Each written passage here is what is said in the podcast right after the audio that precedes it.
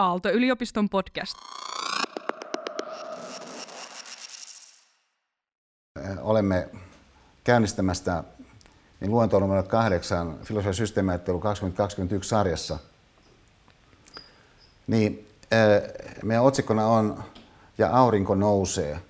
Ja meidän tavoitteena on tässä niin, yhtäältä toimia niin kuin tähänkin asti tässä sarjassa tänä keväänä ja itse asiassa aikaisempinakin keväänä, joka on se, että, että me pyrimme tekemään tästä nimenomaisesta kerrasta jollakin tavalla niin, niin elämyksellisesti ja ainutkertaisen niin ajattelun ympäristön. Ja sitten samanaikaisesti, niin koska tämä on mun viimeinen luento Aalto-yliopiston professorina, niin voi olla, että mä tässä hieman myöskin peilaan johonkin semmoisiin ehkä jossakin määrin eri tavalla henkilökohtaisiin ulottuvuuksiin kuin mitä mä ehkä aikaisemmin on kokenut, että on paikallaan tehdä. Et, et siis tokihan niin tässä on tullut jo monen kertaan selväksi se, että, että mä uskon aika paljon sellaiseen ajatukseen, joka äh, ilmentää sitä mun perustavoitetta tai, tai jonkinlaista ehkä sisäistä mottoa. Äh, ajattele todellisia ajatuksia, tunne todellisia tunteita. Kun pidät sellaista luentoa, joka on suunnattu siihen, että että et ihmisillä tapahtuisi, joka osallistuu, se ihan sama.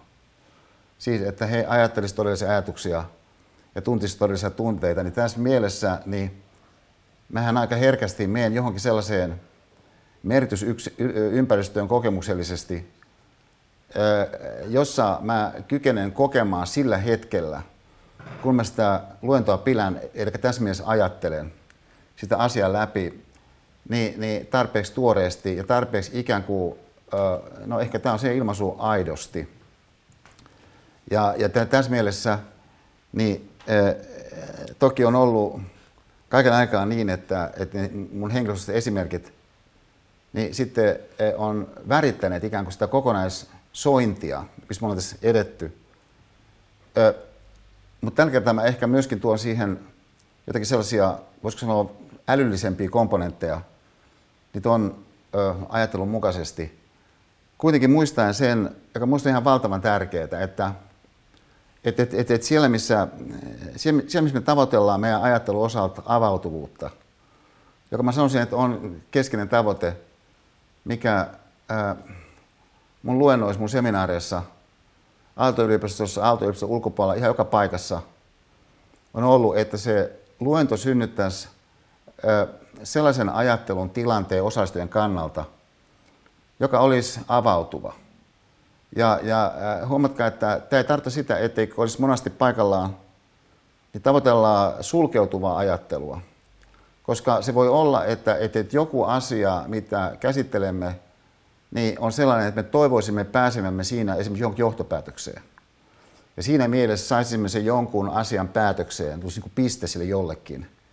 Ja, ja näin pääsisimme sen eteenpäin sen jonkun vaikka johtopäätöksen kautta. Mutta tämä mun tavoite niin on kyllä, sanoisiko sen esitysmerkinnän osalta siihen, siihen nuottiin, mitä me yritämme soittaa ajatuksellisesti, niin, niin avautuva.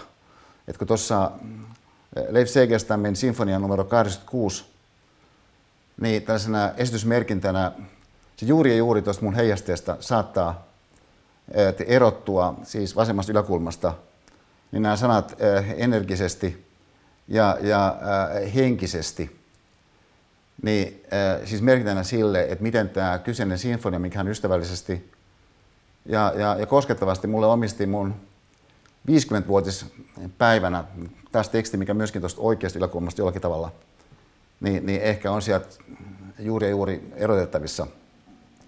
Niin, niin että on tämmöinen esitysmerkintä sille, mitä tarkastelemme, niin se esitysmerkintä siis voi olla esimerkiksi niin, niin avautuva. Ja, ja samalla tavalla kuin se esitysmerkintä sille jollekin ajatuskululle, sille jollekin nuotistolle, niin, niin voi olla järkeilevä. Et nyt kun olemme yliopistossa, ja mähän itse olen, niin näin voi sanoa, että mä oon tehnyt oikeastaan loppujen lopussa kuitenkin niin mun elämäntyön yliopistomiehenä. Et mä oon tehnyt sen miehenä ja mä oon tehnyt sen tietysti ihmisenä myös.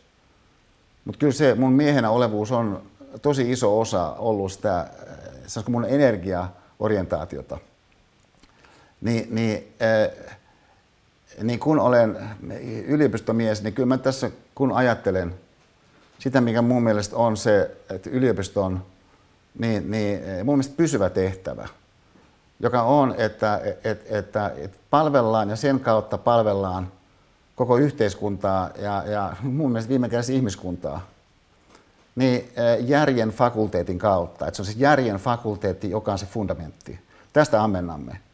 Mutta se ei tarkoita se, että jotakin ammennetaan jostakin käsin, että pelkästään sen vangiksi halutaan jäädä. Koska toki, niin kuin itse asiassa muutaman kertaankin kai näiden luentojen kuluessa olemme huomanneet, niin on joku asia mitä tahansa, niin se voi mennä överiksi. Ja, ja yksi tällainen keskeinen tasapainottava tekijä, jos ajatellaan se orkestraalisesti, kapellimestarilla on, että, että, että joku juttu ei soi niin kuin liian lujaa. Ja, ja koska jotkut soittimet soi lujempaa kuin toiset soi, niin, niin, niin sen takia se täytyy oikealla tavalla niin, niin tasapainottaa se kokonaisuus, jotta se toimii, jotta joku juttu ei pääse menemään överiksi. Ja, ja yksi, yksi juttu, mikä herkästi toki menee överiksi, niin, niin on joku tietty käsitteistö. Et koska ihmisolento niin on kielellinen olento. Tämä on aika tällainen minimaalinen, aika turvallinen yleistoteamus, että, että, että ihmisolento on kielellinen olento. Että jollakin tavalla meidän kielellisyytemme fundamentaalisella tavalla määrittelee meitä, ohjaa meitä, vie meitä eteenpäin myös kieli. Mutta ihminen saattaa innostua jostakin tietystä kielestä vähän turhan paljon. Siinä voi olla erilaisia syitä. Yksi syy voi olla se, että hän pyörii porukoissa, jos, just, jos juuri sellaista kieltä käytetään. Ja näin ollen sitten semmoiset pärjäämisen ennakkoehdot määrittyy sen jonkun ympäristön ehdoilla. Mutta henkilö äh, sitten sokaistuu aika herkästi sille käsitteistölle, sille kielelle, mitä hän käyttää. Ja, ja, ja tässä suhteessa sitten niin voi käydä niin, että, että, että, että jos hän ei sanottavasti kohdista huomiota siihen, että miten hän oikeastaan niin ajattelee. Että et hän tässä mielessä siis ei ajattele omaa ajatteluaan kauhean paljon. Että hän pikemminkin ehkä pyrkii ajattelemaan sit jostakin asiasta niin aikaisempaa vaikka täsmällisemmin tai aikaisempaa jotenkin tuottavammin tai uudella tavalla ajattelee sitä jotakin. Niin sitä väheksymättä, niin se on kuitenkin tämä ylemmän asteinen haaste ajatella omaa ajattelua sellainen, missä, äh, missä vaatii oman ponnistelunsa, että sä saat sen ylipäätänsä edes käyntiin. Ja, ja varsinkin koskien sellaisia asioita, mitkä on syystä tai toisesta muodostuneet osaksi sun ajattelua, niin tottumusten tasolle asti. Ja, ja kenties siis lapsuudesta lähtien. Ja tämän seurauksena sitten on kaiken näköistä semmoista ikään kuin muovautunut osaksi sellaista, minkä sä sisäisesti koet, on sä itse, tosi perustavasti. Niin, niin se on hyvin vaikea päästä siihen kiinni sitten niinkin häilyvän asian kuin meidän oma ajattelu osalta, vaikka tietysti se mahdollisuus meille koska vaan olisi, ihan koska vaan, niin, niin ajatella, että miten ajattelemme. Ja lisäksi niin voimme jopa sitten mennä vielä yhden asteen kauemmaksi ja katsoa, että no milloin mä ajattelen mun ajattelua ja kun mä ajattelen mun ajattelua, niin miten mä sitä ajattelen. No tämä on ajattelun ajattelun ajattelua. Mutta meidän ympäristöt ei välttämättä tue niin, niin tällaista, huomakkaan sanon tämän niin meidän järjellisen fakulteetin hyödyntämistä. Siis edes siellä, missä sä niin tavallaan voinut olettaa, että ne on just nimenomaan tehdään.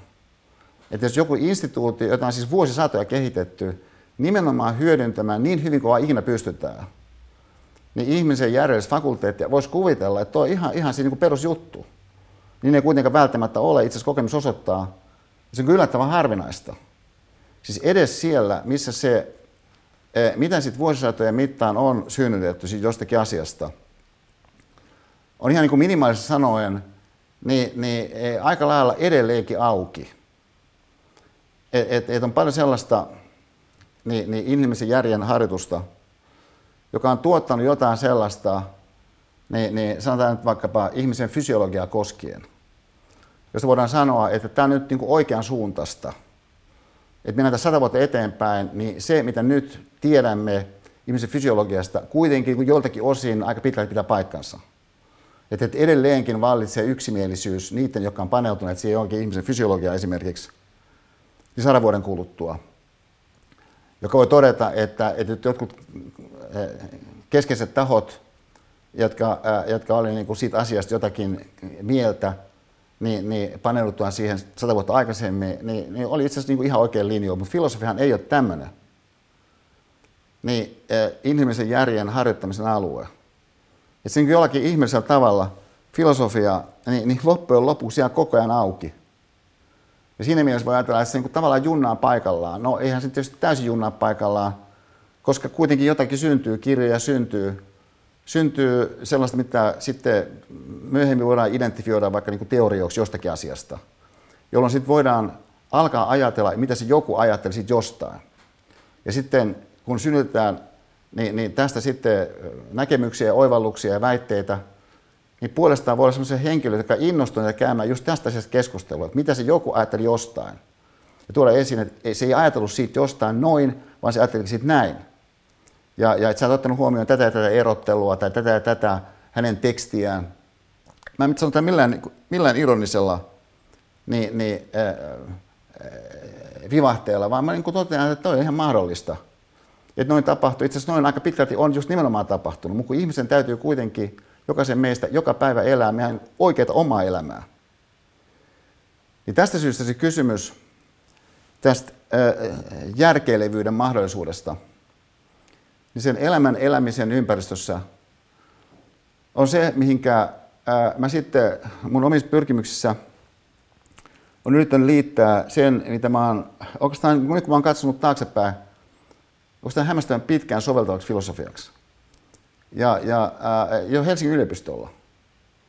Ja mä kutsun sitä soveltavaksi filosofiaksi, mutta pikkasen sillä empivästi, koska taas akateemisen filosofian sisällä usein soveltavalla filosofialla, niin se ei tarkoita semmoista niin, niin, elämään liittyvää ää, väljästi filosofian akateemisesta viitekehyksestä lähtevää tai, tai sitä ää, usein jopa melkeinpä lausumatta hyödyntävää elämää itseään koskevaa pyrkimystä, mikä se mun soveltava filosofian pyrkimys oli. Ja näin ollen sitten, kun äh, 2001 ensin äh, Raimo Hämäläisen aloitteesta ja sitten edelleen siellä Systis Labrassa tilanne eteni siten, että et, et mut sit kutsuttiin professoriksi silloisen teknisen korkeakouluun ja mä pidin virkaanastujaisluennon. Niin just siinä hengessä, mihin mä tuossa ihan luennon aluksi viittasin, kun hieman pohjustin sitä, että nyt tässä viimeisessä tavallaan jäähyvässä luennossa mä ajattelin, että mä voisin olla ehkä vähän tavallaan itse keskeisempi kuin mitä mä joskus aikaisemmin, tai ainakin on pyrkinyt olemaan, no, onko tämä niin tosi hallitsevasti. Niin ää, mä menin takaisin tähän mun luentoon. Se on julkaistu niin, että näin lehdessä, joka on tällainen tosi korkeatasoinen filosofinen suomenkielinen aikauslehti, Mikko Lahtinen oli silloin siellä päätoimittajana, todella hieno yhteiskuntaajattelija ja, ja tällainen niin kuin sivistyksen mies. Niin, niin se, se Mikko, no siellä se on kenen vaan luettavissa ja se on niin kuin, tietysti munkin luettavissa, mutta kaivan sieltä esiin. Ja, ja mä luin tässä ihan pienen pätkän tästä mun siis luennosta vuodelta 2002. Elämänfilosofinen suuntaus filosofiassa kiteytyy Sokrateen hahmossa – Sokrates ei kirjoittanut mitään. Hän keskitti voimansa elämänsä elämiseen. Tietoisesti, arvokkaasti, huumorintajuisesti ja omaleimaisesti.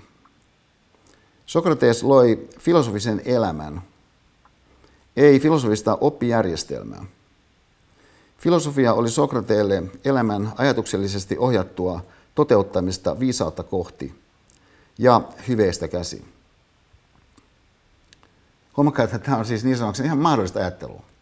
Et siinäkin tapauksessa, että joltakin osin tämä, mitä tässä mä just äsken luin, jos mun luennosta, niin Sokrates koskien niin joltakin osin asettaisi kyseenalaiseksi, että itse asiassa sä unohdat tässä niin kuin Sokratesen ironian tai joku, joku niin kuin tietyn niin kuin teeman, jota niin kuin akateemisessa Sokrates-tutkimuksessa niin, niin on debatoitu, niin siltikin tämä äsken kuvattu ajattelutapa, se on ihan mahdollinen ajattelutapa. No teksti jatkuu, tai se puhe sitten jatkuu, luento. Soveltava filosofia. sellaisena kuin sen haluan nähdä, on tämän sokraattisen ylevöittävän pyrkimyksen jatkumo. Ratkaisevaa tällaiselle filosofialle ei ole se, mitä teoriassa tapahtuu, tai syntyykö teoriaa selittämään tapahtumista, vaan mitä tapahtuu todella. Ihmisessä itsessään, hänen ajattelussaan ja tämän seurauksena hänen ympäristössään. Mitä mieltä on filosofialla, joka ei liity siihen, mitä tapahtuu kotona, työpaikoilla, makuuhuoneessa, aamiaispöydässä lasten kanssa? Arjen filosofille ei mitään. Jos antiikin filosofia oli ytimeltään elämänfilosofiaa, viime vuosisadan akateeminen filosofia ei sitä ole. Akateemisen filosofian eri osa-alueilla on toki oma älyllinen viehätyksensä ja tiedefilosofialla arvonsa. Omasta puolestani asetan kuitenkin filosofian varsinaiset haasteet ja palkitsevuudet elämän arkiprosessien yhteyteen. Konkreettisten elämisten lihalliset, tunneladatut ja hikiset, rakkauksien ja ahdistusten ympäristöt ovat sitä aluetta, johon filosofiassani haluan kytkeytyä – erotuksena asiantuntija rajautuneen filosofian elottoman abstrakti horisontti. Niin, niin tämä tällainen pieni ote tästä mun luennosta. Ja nyt kun mä katson taaksepäin, niin tätä filosofian systeemiajattelua kokonaisuutta, joka on se muoto mun opetuksessa, mutta itse asiassa se muoto mun filosofia, jos nyt sitä nimikettä käyttää – mistä kun mun professori Otaniemessä on päättymässä, niin kyllä mä tuosta on, kyllä mä oon niin sydämestäni ylpeä.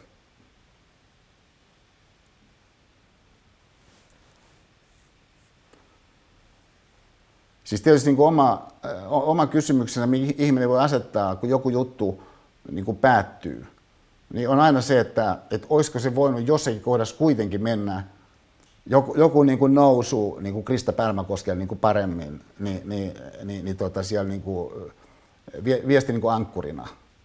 Ja, ja että, että olisiko hän voinut valmistautua jollakin tavalla, millä hän ei valmistautunut. Mutta mut kyllä mä ajattelin niin taaksepäin sit väittämättä, että mä olisin pystynyt niin samaan kuin, kuin, kuin, kuin Krista. Niin, niin kyllä mä nyt aika täysillä on niin kuin tullut.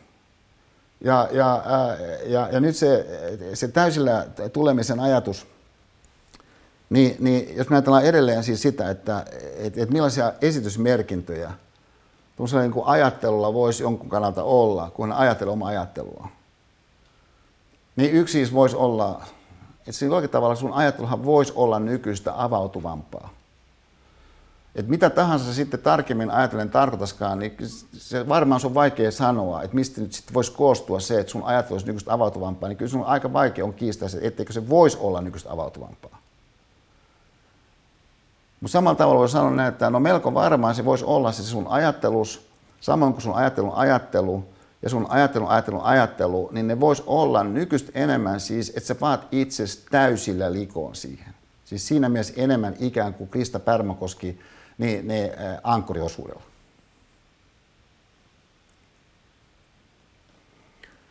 Niin, tämä on siis semmoinen maailma, jossa kun mä ajattelen niin, niin taas yhtäältä sitä, että et, et, et mitä, et mitä kieli voi tehdä.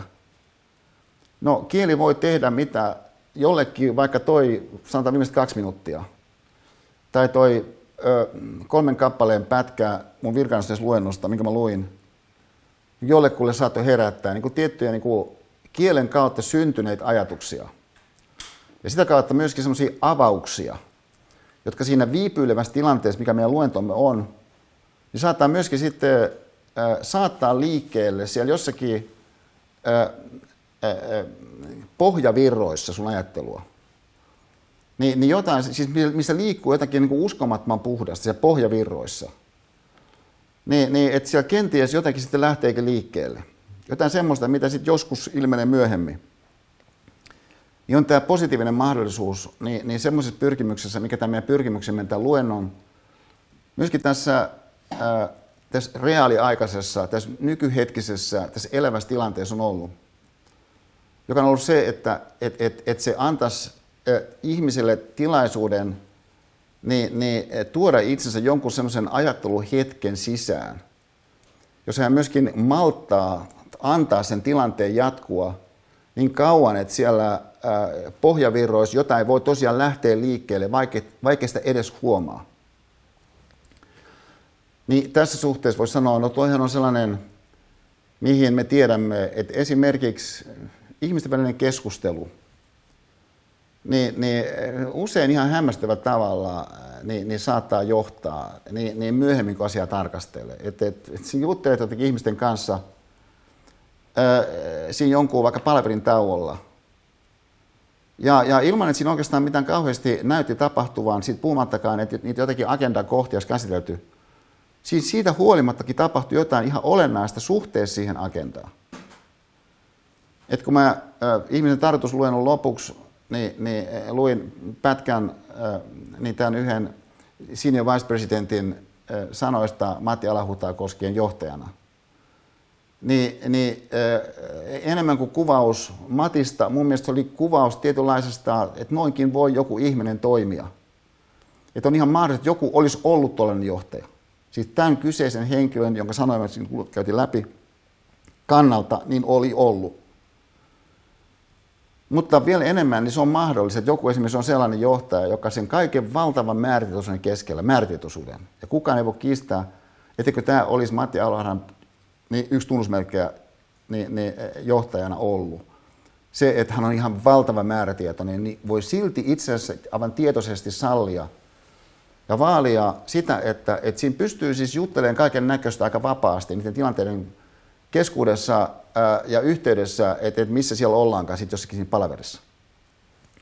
Niin, niin tämä tällainen ää, tietoisuus siitä, että, että, että monasti kieli saattaa niiden sulkeutuneiden komponenttiensa osalta niin viedä liikaa.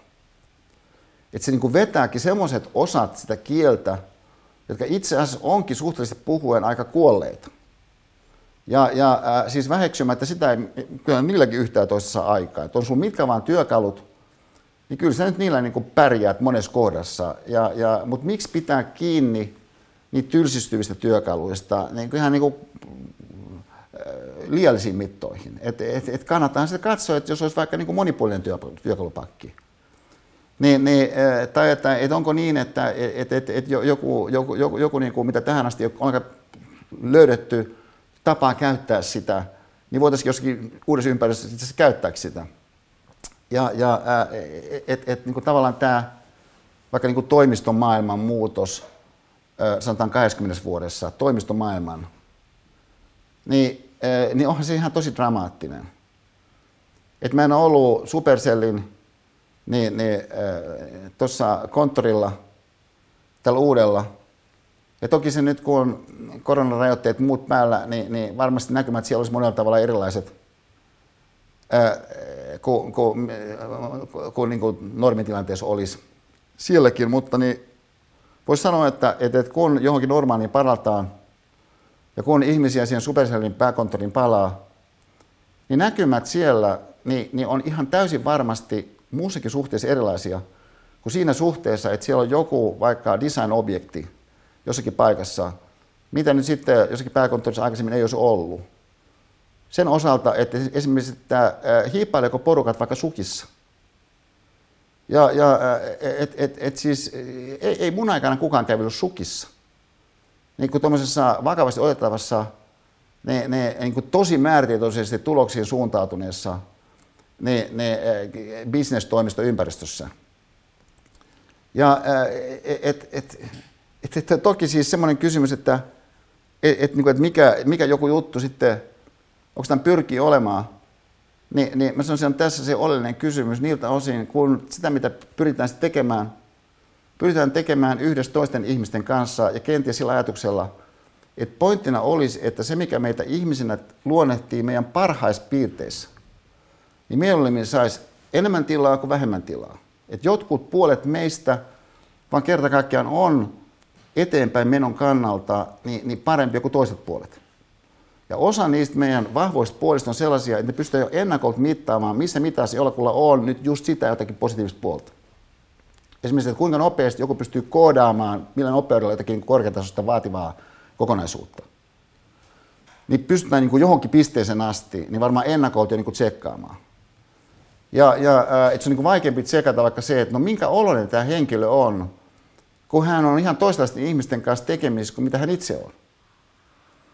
Vaikka tämä jälkimmäinen asia on toki niin siis ihan täysin selvästi täysin relevanttia.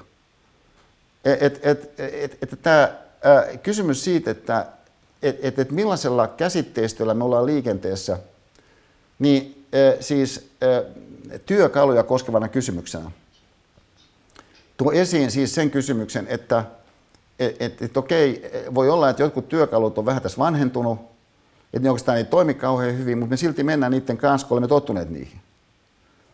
Mutta samanaikaisesti niin kielen osalta niin se voi tarkoittaa sitä esimerkiksi, että sä saat sellaisella tavalla nalkissa joidenkin kategorioiden kanssa, jota sä et kovin helkästi huomaa ensinnäkin siitä syystä, että sä et kovin paljon mieti sitä, että no millaisia kategorioita mun tajunnassa niin pyörii tässä, jotka ohjaa sitä, miten mä ajattelen kaiken kaikkiaan, kategorioita.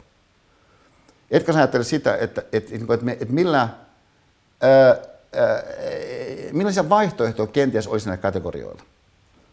Koska kategoriat monesti tuntuu siltä, että nämä on jotenkin siis absoluuttisesti annettuja peilejä siitä, miten todellisuus itse asiassa on rakentunut.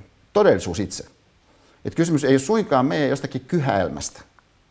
Sitten puhumattakaan, että se olisi joku niin kuin aika pitkälti ää, aika satunnainen se kyhäelmä. Niin, niin, ja, ja miksi meidän on niin vaikea uskoa, että se joku ää, meidän tapamme hahmottaa olisi kyhäelmä, ja jossakin suhteessa jopa niin aika satunnainen kyhäelmä, voi johtua siitä, että ne henkilöt, kenen kanssa olemme tekemisissä, ne ihmiset, kaikki näyttää käyttäytyvän ikään kuin se joku juttu oikeasti olisi olemassa. Ja näin ollen menemme mukaan sitten siihen johonkin, mikä näyttää siltä, että se oikeasti on olemassa. Ja, ja, ja näin sitten voi käydä sellainen tilanne, se on niin erittäin vaikea hahmottaa se, että, että, että mitä se joku juttu esimerkiksi on. Tässä on kuva meidän rakkaasta ystävästä vuosikymmenen takaa Rosa Liksomista ja, ja ää, Tätelä Ylävaara, hän on myös pohjoisesta kotoisin, kuten Pipsa. Ja, ja että me ää, se oli näitä tällaisia Pipsan, äh, Rosaa koskevassa äh, hänen, hänen äh, kuvataide puoltaan koskevassa kirjassa, mikä ilmestyi syksyllä. Myöskin kerrottuna tämä, että tämä tarina, joka minusta on kuva tarina, että, että siis Pipsa lukee sanomalehteä, sitten sanoi mulle, että tämä henkilö on tärkeä. Ja, ja että et, siis hän sanoi sen näin, että, että, että, että tämä Rosa Liksomin nimi niin kuin nousi sieltä, sieltä lehdestä. Ja sitten yhden meidän kaverin, Erkki Pirtolan, joka on tällainen merkittävä kuvataiteen tekijä, ja, ja myöskin sitten kuvataide, no tavallaan kriitikko, mutta enemmän hän oli tällainen esseisti, joka niin kuin hahmoti sanallisesti sitä, mitä taiteen kentässä kaiken kaikkiaan tapahtui. Hän oli uskomaton sellainen niin, niin palsta Ilta-Sanomissa ja, ja äh, sillä Erkillä, niin hän oli järjestänyt tällaisen äh, taidenäyttelyn. Erkki Pirtola and his toverit. Niin museokadulla se oli sellainen galleria peliin. Ja me mentiin siinä, kun me sitten ilmeni, että siellä on tämän Rosa Liksom, mitä kukaan ei ollut nähnyt, koska hän tosi tarkasti varreli niin, niin tätä, ää, äh, tätä niin kuin, henkilöittään silloin. Rosa, hän ei halunnut olla julkisuuden hahmo. Mutta hänen töitään oli siellä niin semmoisessa, kasassa, että niitä ei ollut edes ää, tuota, ää, kehystetty. Mutta sieltä, mistä ostettiin yksi työ, ja sitten lähetettiin myöskin Rosalle viesti, että me niin haluttaisiin niin tietynlainen itse asiassa niin masturbaatioaiheinen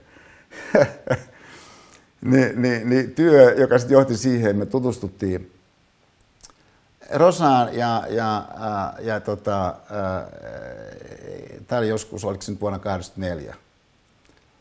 Ja, ja hänestä tuli sitten meidän poikien kummitäti ja niin päin pois Rosasta. Mutta hän on nyt just saanut niin Ruotsin akatemialta niin tämmöisen äh, Nordiska Priis-nimisen kunnianostuksen, tuo Rosa. Jota koko sen ajan, kun mä oon häntä seurannut sitten taiteilijana – niin hänen on kohdistunut niin tämmöinen epäilys siitä, että et, et, et, et, onko se nyt onko kuvataiteilija. Toisaalta onko se nyt varsinaisesti niin kirjailijakaan. Se johdosta, kun näyttää siltä, että hän on vähän niin kuin molempia. Ja, ja toki voi olla niin, että, että se mitä joku on, niin voi olla vaikeasti hahmottuvaa, koska ei ole sellaista niin valmista kategoriaa jollakin niin tietylle vaikka taiteilijan olemisen tyypille. Et kun Jorma Uutisesta tuli, ja se on ihan valtavan hieno se, Sauli Miettisen Jorma Uotinen elämänkerta. Se on siis valtavan hieno. Mulla on luettu niin meidän äidille, niin, niin veljeni ja myöskin meidän molempien lasten toimesta tämä Jorma Uotinen elämänkertaa, kun äiti tykkää Jormasta. Ja tietysti tavannut monet kerrat hänet meidän, meidän juhlissa. Niin, niin, niin, niin tämä niin Jorma Uotinen elämänkerta tuo siis esiin sen, että kun hänestä tuli kansallisbaletin johtaja – niin äh, ei klassisen balletin ne, ne äh, tähtenä, mitä hän siinä asti oli ollut, niin monet oli ihan niin tosi varauksellisia, että tuhoaako Jorma Uotinen kansallisbaletin. No tosiasiallisesti Jorma Uotinen nosti kansallisbaletin kokonaan uudelle tasolle. Ja, ja et, et, et, et, et, tavallaan sen kategorian maailman niin, niin sellainen kylmettävyys. Ehkä tämä on se ilmaisu. Eli tarvitse puhua kuolettavuudesta, mutta kylmettävyys on sellainen, mitä mä omalta osaltani olen, olen sitten niin kuin pyrkinyt taistelemaan vastaan. Ja, ja, ja se pyrkimys tässä suhteessa, niin, niin ehkä yksi tapa meidän viime luentoon liittyen hahmottaa, että, että miksi toisitte voisi jotenkin järkeilevästi toteutua liittyy siihen laajempaan ajatukseen siitä, että no, koska jokaisen ihmisen pitää kaiken aikaa elää omaa elämänsä, niin aika lailla ilmeistä on se, että ihminen voisi elää sitä elämää, mitä kaiken aikaa joka tapauksessa täytyy elää, niin pikkusen enemmän niin, että hänen mielessään, ajattelussa on ainakin tilaa toisille vähän enemmän kuin nyt on. Et siitähän ei seuraa vielä mitään konkreettisia suoria johtopäätöksiä, että sun tajunnassa on vähän enemmän tilaa toisille – että sä et pyöri kaiken ajan itse ympärillä. Ja, ja äh, et, et ehkä jopa siis itse elämää palvelee. Että on sekin ihan mahdollinen ajattelutapa. Että pointtina on palvella itse elämää. Että huomakkaa, tämä on mahdollinen ajatus. Ja jälleen sitten yksi sellainen ö, ajatus puolestaan, mitä sä voit ajatella, onko sinulla se ajatus osana sun ajattelun ajattelua ja samanaikaisesti myöskin sitten ajattelun ajattelun ajattelu on se, että no kuinka paljon mä nyt sitten loppujen lopuksi oikeastaan tuommoisesta suunnasta kaiken kaikkiaan punnitsen sitä, niin sanoisiko esitysmerkinnällistä puolta mun ajattelussa. Että missä mitassa se mun ajattelu itse asiassa tapahtuu, niin suhteessa toisiin. Että missä mitassa niin oikeasti pyrkii jotenkin palvelemaan jotain, ne, ne, muuta kuin mun vaikka oma, oma intressiä. Että et aika lailla varmaa on se, että et, et kyllä nyt ihminen sitä ajattelee, että et, niin mistä itse hyötyy. Et, et monet jutut, kun niinku henkilö, henkilö pännii, niin aiheuttaa sen, että koska se pännii se joku juttu sua, että sun ajatukset pyörii sen ympärillä, mikä sua pännii. Mutta viime kädessä tarkoittaa silloin sitä, että sä pyörit itse ympärillä. Ja, ja tuskin se, mikä sua pännii kovin isosti koskettaa, niin sun mahdollisuuksia niin palvella niin itse elämää vaikkapa monessa tapauksessa. Niin tämmöinen toisten tai toisen tai toiselle suuntautuneen, ehkä itse elämää palvelevan ajatuksen eh, idea, niin on ihan mahdollinen idea. Ja se on semmoinen idea, jossa sitten, nyt jälkeen kun mä ajattelen, niin, niin yksi tämmöinen, eh, mä väittäisin, että aika monella niin, niin, eh, toteutuva ajattelun muoto, on se, että sulle voi jäädä joku ihan vaan tuollainen joku sana yhdistelmälläkin mieleen jostain. Et esimerkiksi mun osaltani, kun mä olin lukiolaisena tosi innostunut ja kiinnostunut Sartren filosofiasta ja sitten, kuten viimeksi oli puhetta, niin kirjoitin 80 alussa kirjan, josta, äh, niin, niin kuin sanottu, mä ylpeydellä koin, että oli mahtava, että se oli äh, Soundi-kirja numero, oliko se nyt 19, ja, ja että siellä edesteen rock-kirjojen joukossa tämä niin Sartre-kirja, niin by E. Saarinen. Äh, niin, niin, äh, yksi Sartren näytelmistä, kun hän oli tavattoman monipuolinen niin, niin siinä tuotannossaan, siinä mielessä siis ei valmiitten kategorioiden mies. Niin äh, niin, niin yksi hänen näistä näytelmistään niin on nimeltään Likaiset kädet. Ja mä en oikein koskaan kunnolla päässyt sisään siihen näytelmään Likaiset kädet. Ja, ja äh, siis voi olla se, että mä en osannut sitä lukea. Näytelmiä pitää lukea tietynlaisella, äh, ihan semmoisella tietynlaisella tavalla. Et esimerkiksi, äh, että jos joku alkaa lukea, jota mä kyllä aika vahvasti suosittelen, että alkaa tekemään. Se on ihan valtava tämä Shakespearen näytelmien äh, äh, uusi suomennoskokonaisuus. Se on ihan valtava. Mutta se vaatii semmoisen oman, äh, että ikään kuin löydät sen, sen taajuuden suhteeseen tekstiin. Et sitä täytyy jollakin tavalla lukea eri tavalla kuin mitä tuolla suoranaisessa tekstiä esimerkiksi on mahdollista lukea. Niin, äh, että voi olla se, että mä en osannut siihen aikaan lukea näytelmiä. Mutta Likaiset kädet äh, nimenen näytelmä kuitenkin tuo sen perusajatuksen, mikä sitten Sartrelan filosofiassa hyvin vahvasti on ja myöskin hänen elämässään on, ja mikä sitten osaltaan aiheutti sen välirikon Albert Camusin kanssa, jota me myöskin viimeksi vähän käsiteltiin. Kun hänen mielestään, Sarten mielestä, niin Camusin lähestymistapa niin, niin tiettyihin yhteiskunnallisiin Sarten mielestä huutaviin kysymyksiin oli liian vaikeneva.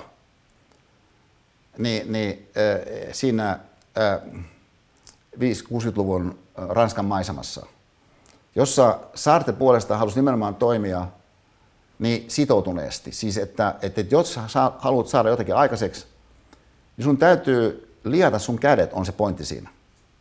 Että kun sä tartut toimeen, niin pelkät ideat ei riitä. Että et, et väistämättä jollakin tavalla sä joudut mukaan johonkin semmoiseen, jossa esimerkiksi kaiken aikaa joku menee toisin kuin sä olisit toivonut. Ja, ja että et tällainen irtautuminen ideoiden kauniista, puhtaasta, säihkyvästä maailmasta niin sen konkreettisen todellisen todellisuuden hyväksi ajatus. Niin mulle oikeastaan liittyy tähän ja kiteytyy tähän likaiset kädet näytelmään Sartrella. Mutta se on siinä mielessä vaivannut mua kaikki nämä vuodet. Että mulla on sellainen tunne, että et, et, et, et, et mä en pääse jotenkin tuossa teemassa ihan tarpeeksi syvälle. Mihinkä liittyy sitten seuraava ajatus?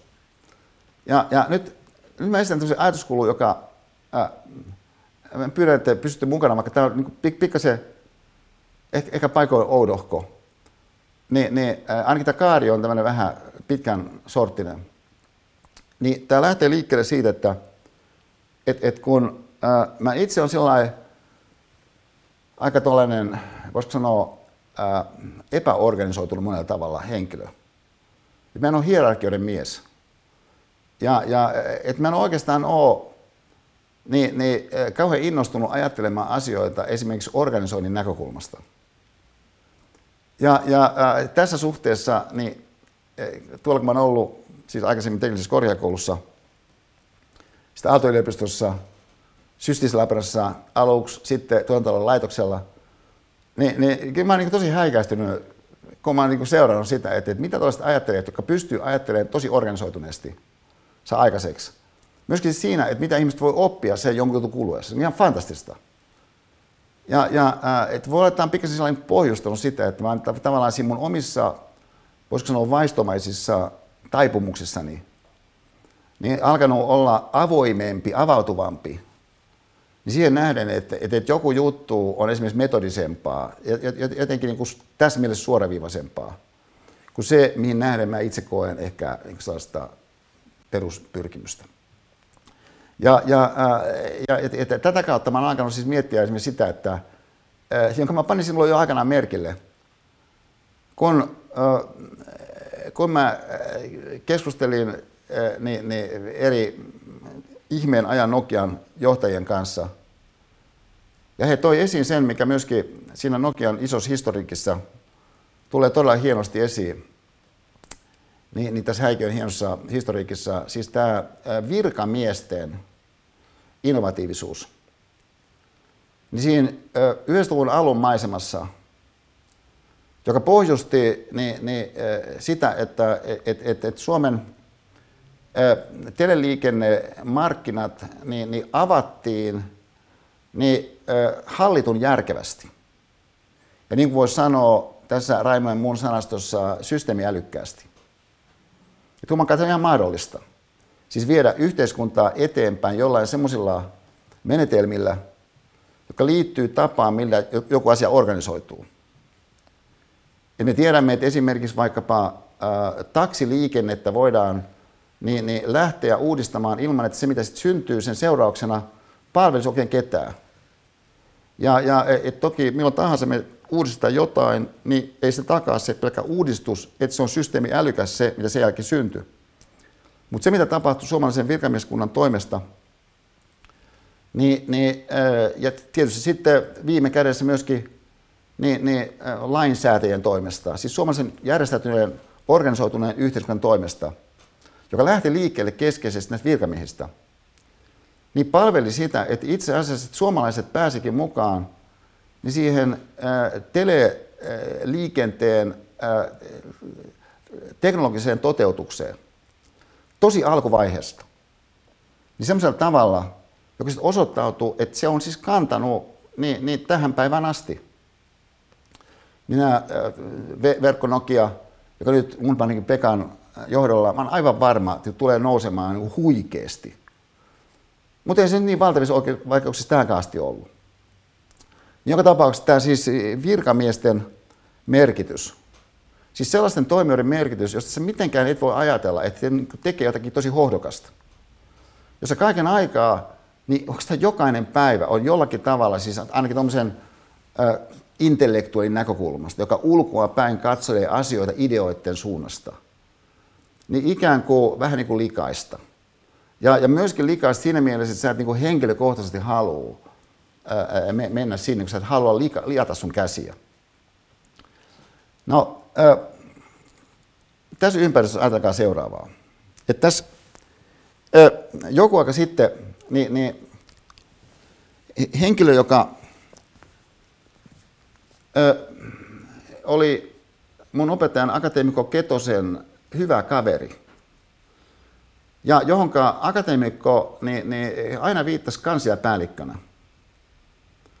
Jaakko Numminen asui siinä samassa talossa Albertin kadulla – niin missä me Pipsan kanssa asuttiin, siis samassa rapussa.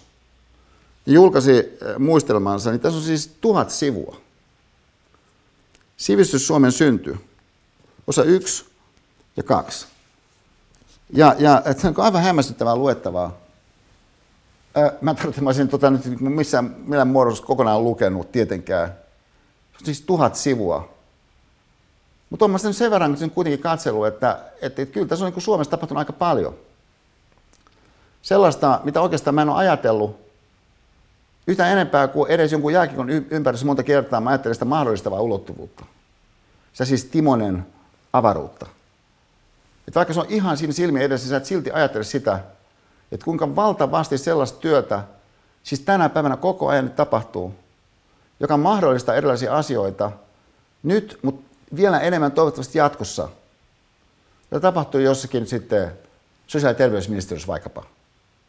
Ja jossakin terveyden hyvinvoinnin laitoksella. Ja, ja siis ainahan on niin, että, että, että se mitä yhteiskunnassa tapahtuu, niin sitten se voi olla joku niin kuin, sellainen henkilö, joka ihan kuin keulii sen tai henkilöi sen. Mutta just tämä tällainen mahdollisuus siihen, että, että, että joku voi jossakin hommassa niin, niin, niin kuin tehdä jotakin ihan niin kuin valtavan arvokasta, kukaan ei huomannut sitä. Niin tarkoittaa siis sen avautuvuuden suhteen meiltä, joka katsomme sitä, että no varmaan sun kanssa tuossa sitten pikkasen virittää itse ikään kuin potentiaalisesti olemaan jotenkin herkempi sun arvonnan osalta, koska aika varmaan tuollainen Timonen avaruus on olemassa aika monessa niin kuin sektorissa. Ja, ja ainakin olla sitten pikkasen niin kuin tarkempi sen suhteen, että et, et, et, et, niin kuin, että tavallaan, niin kuin, että minkälaista kiveä saat käteen. Sitten koskee vaikka niin kuin poliitikkoja – ja, ja et mä sanoisin, että jos joku nyt katsoo vaikka äh, YouTubesta niin esimerkiksi viisi minuuttia, sitä jänkäämistä, äh, mikä tapahtuu, oliko se nyt Tampereen valtuustossa, kun, kun äh, meidän nykyinen pääministeri oli siellä niin puheenjohtajana.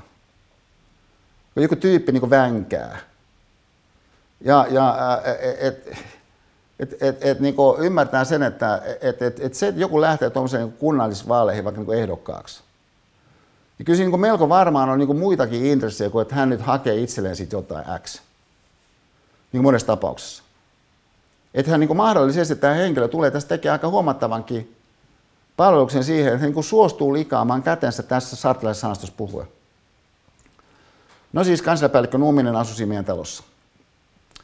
No sitten, joka oli siis opetusministerin pitkäaikainen kansliapäällikkö, ja, ja äh, joka, joka hahmo oli tällainen äh, renessanssi, äh, sivistyneen, äh, hyvän tuulinen äh, ja, ja, ja valistunut. Hän oli vähän sellaista niin kuin myöskin niin kuin ruhtinas dimensiota, että hän oli aika niin uskomattoman arvokas siinä, siinä hyvän tuulisuudessa ja ystävällisyydessä. Ja, ja kun hän tuli taloyhtiön kokouksiin aina vähän myöhässä, niin hän siinä niin nyökki eri puolille ystävällisesti, kun hän tervehti ihmisiä. Ja, ja se, se on aivan fantastinen hahmo. No sitten kerran me ollaan Albertin, äh, anteeksi, Annan kadulla Pipsan kanssa. Tämä oli lukua. Ja me nähdään siinä meidän edessä, kun postissa tulee, siinä Annankadun postissa, sellainen niin tosi vanha niin kuin meidän silmiin niin kuin mieshenkilö. Hän on siis todella niin kuin selkeästi erittäin iäkäs.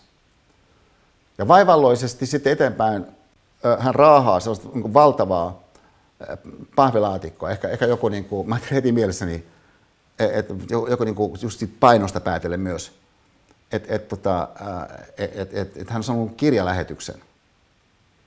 Ja, ja niin, niin, niin, niin sitä valtavaa laatikkoa hän siinä vaivalloisesti raahaa sitten Annankadulla niin, niin, tultua just postista. Ja me tullaan siinä, niin Pipsan sanoi, että Esa, meidän pitää auttaa tuota setää. No, usein tilanne, kun Pipsat tulee joku tämmöinen välittämiskeissi, tilanne ei Saarisen osalta on se, että mulla on just mielessä jotain ihan niin poskettoman hienoa kehkeytymässä. Ja, ja, ja vaikkei olisi jotakin poskettoman hienoa kehkeytymässä, mun on sellainen tunne, että jotakin saattaisi olla poskettoman hienoa kehkeytymässä. Että ikään kuin kehkeytymistä on kehkeytymässä. Joka takia lähtökohtaisesti, niin mä oon vähän niin kuin nyreitä poikaa siinä, kun pipsaat paukahtaa joku välittämiskeissi yhtäkkiä spontaanisti sieltä sivustasta, niin, niin siihen, siihen työpöydälle tarkasteluun. Niin mä sanon, että en mä tiedä oikein, hän, hän, hän saattaa pelästyä, jos me yhtäkkiä mennään siihen. Ja, ja, ja tota, mä yritän siinä hangata vastaan, no okei, mä voin kuvitella, että Steve Jobsin aikaisessa Applessa monta kertaa joku saatto yrittää niin jotakin niin kuin eri kantaa kuin mikä oli Steve Jobsin kanta. Ja sitten loppujen lopuksi huomataan, että päädytään siihen, mikä oli Steve Jobsin kanta. Niin, niin, niin, niin no, mitä sitten siitä seurasi tässä tapauksessa oli se, että no, mennään sitten tämän herran luokseen. Ja siinä niin kuin varovaisesti kohteliaasti esittäytyy, että anteeksi, voimmeko auttaa tämän, tämän pahvilaatikon kanssa. Ja, ja, ja tota, no se oli todellakin siis tämmöinen kirjalaatikko. Sitten kävi ilmi se lähettäjä, ja tota, e, onko se nyt Otavalta tullut. Ja, ja, ja, tota, ja mä aloin sitten kantaa sitä ja sitten lähdetään kulkemaan sinne. Ja loppujen lopuksi me sitten saatoimme hänet hänen kotinsa siihen ratakadulle, tämän, tämän henkilön. Että hän oli sellainen arviolta 80 plus-vuotias herra. Ja, ja no, no siinä on jo aika, aika, aika alkuvaiheessa, niin sitten kun mä se on kirja, kirjapaketti, niin mä sanoin, että onko tässä nyt kirjoja ja, ja, ja, tota, ja, ja että olette ehkä kiinnostunut kirjoista ja että oletteko ehkä että elämässänne tehnyt töitä kirjojen kanssa ja tällä tavalla mä kyselin. Ja, ja yksi tämmöinen ryhmä, joka on muuhun tehnyt itseäni jo, jo siis lukiolaiset lähtien vaikutuksen. Ja muodostanut semmoisen jonkinlaisen henkilöisen, henkisen viitepisteen. Ja on tämmöinen tulen kantajiksi äh, nimetty ryhmä äh, 20-luvulta. Siis viime vuosisadan 20-luvulta. Jonka keulahahmo niin oli Olavi Paavolainen, joka tässä puolestaan tällaisena valovoimaisena, karismaattisena – äh, hahmona niin on yksi näistä niin kuin Suomen historian niin kuin suuria persoonallisuuksia, ja, ja, äh, ja jonka äh, kuuluisa smokkikuva, maalaus, niin, niin oli sitten VSOUn pääjohtajan huoneessa, niin kuin mä sain sitten todeta, niin siinä VSOUn pääkonttoristossa Boulevardilla, se ei enää ole siellä. Mutta silloin se oli ja tuntui, että se tulisi aina olemaan.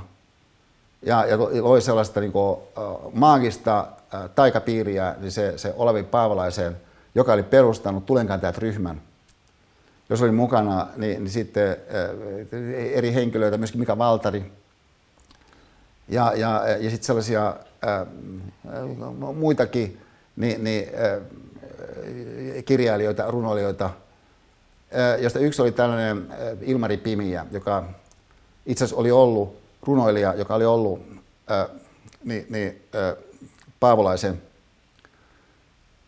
niin, niin jo nuoruuden ystävä. Ää, niin kun mä kysyn, että oletteko te kiinnostunut kirjallisuudesta tai kirjoista ja, ja näin, niin, niin, niin tämä vanha herra siinä sanoo näin, että minähän olin Ilmari Pimiä. Ja, ja äh, se oli siis viimeinen tulenkantaja Ilmari Pimiä,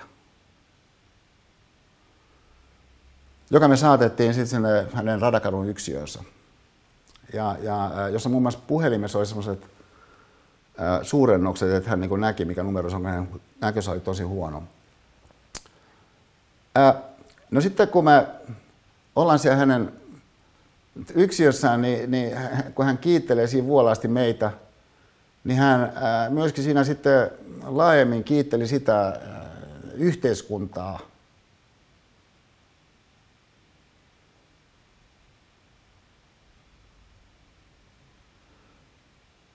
jossa hän oli saanut elämänsä elää.